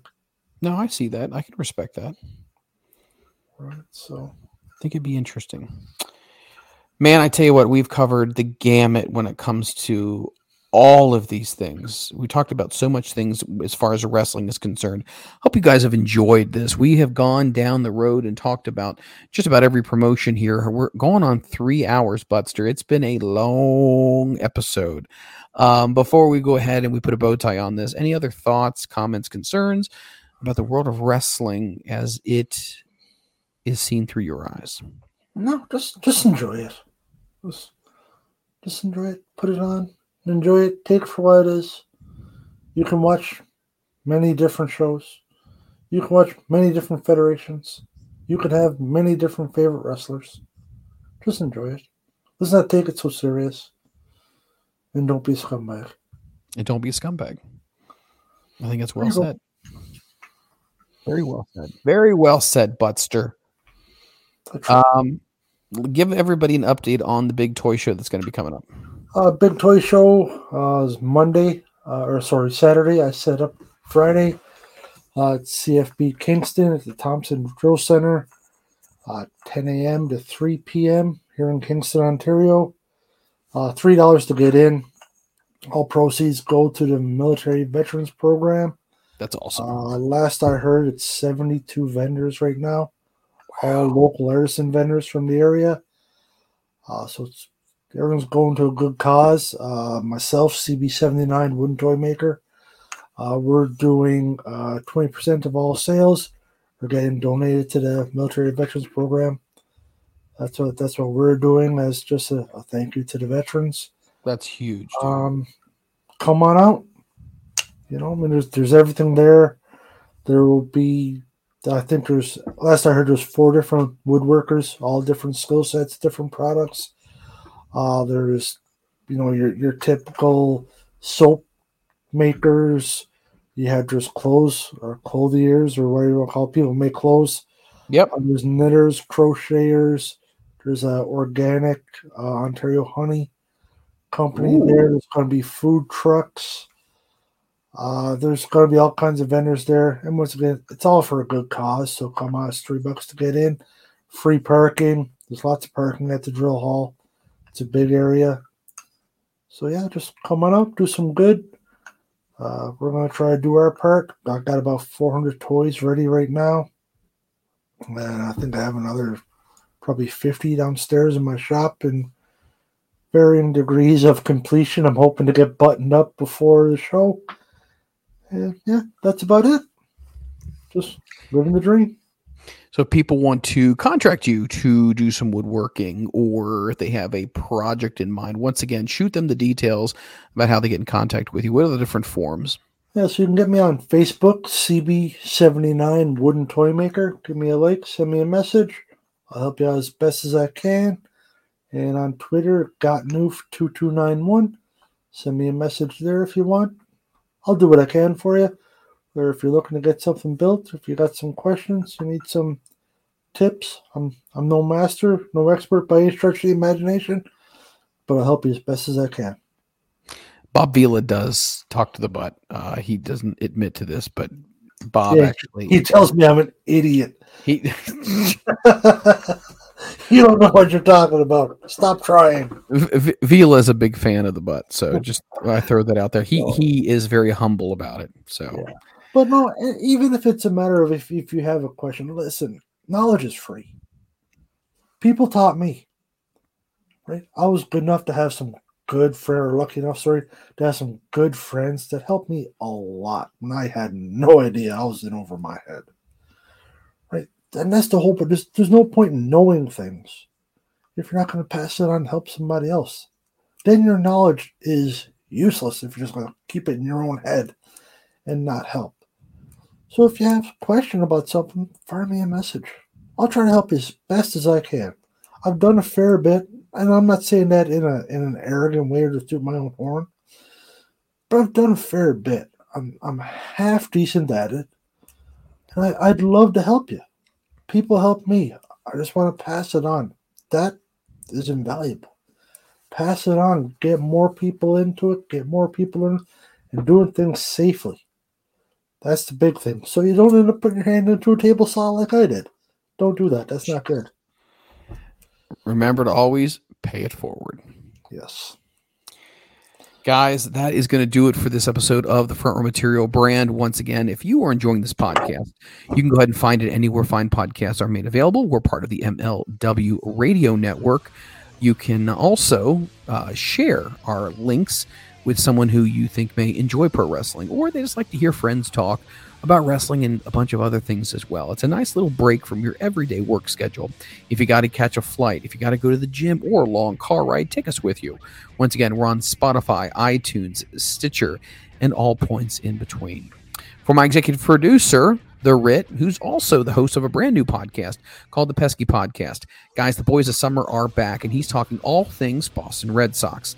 If you enjoy Major League Baseball and everything that happens within the summer of baseball. Go ahead and check him out. The Pesky Podcast is available anywhere podcasts are made available, specifically on Apple iTunes as well, and you can find him on Twitter. For Christopher Butt, I am Mike Freland. It's been fun and it's been real. We'll catch you on the next episode of the Front Row Material Brand. My name is Mike Freland, and if you're looking for an exciting wrestling podcast to add to your library, then look no further than the Front Row Material Brand. Don't miss it. It's the Front Row Material Brand brought to you by the MLW Radio Network. The rule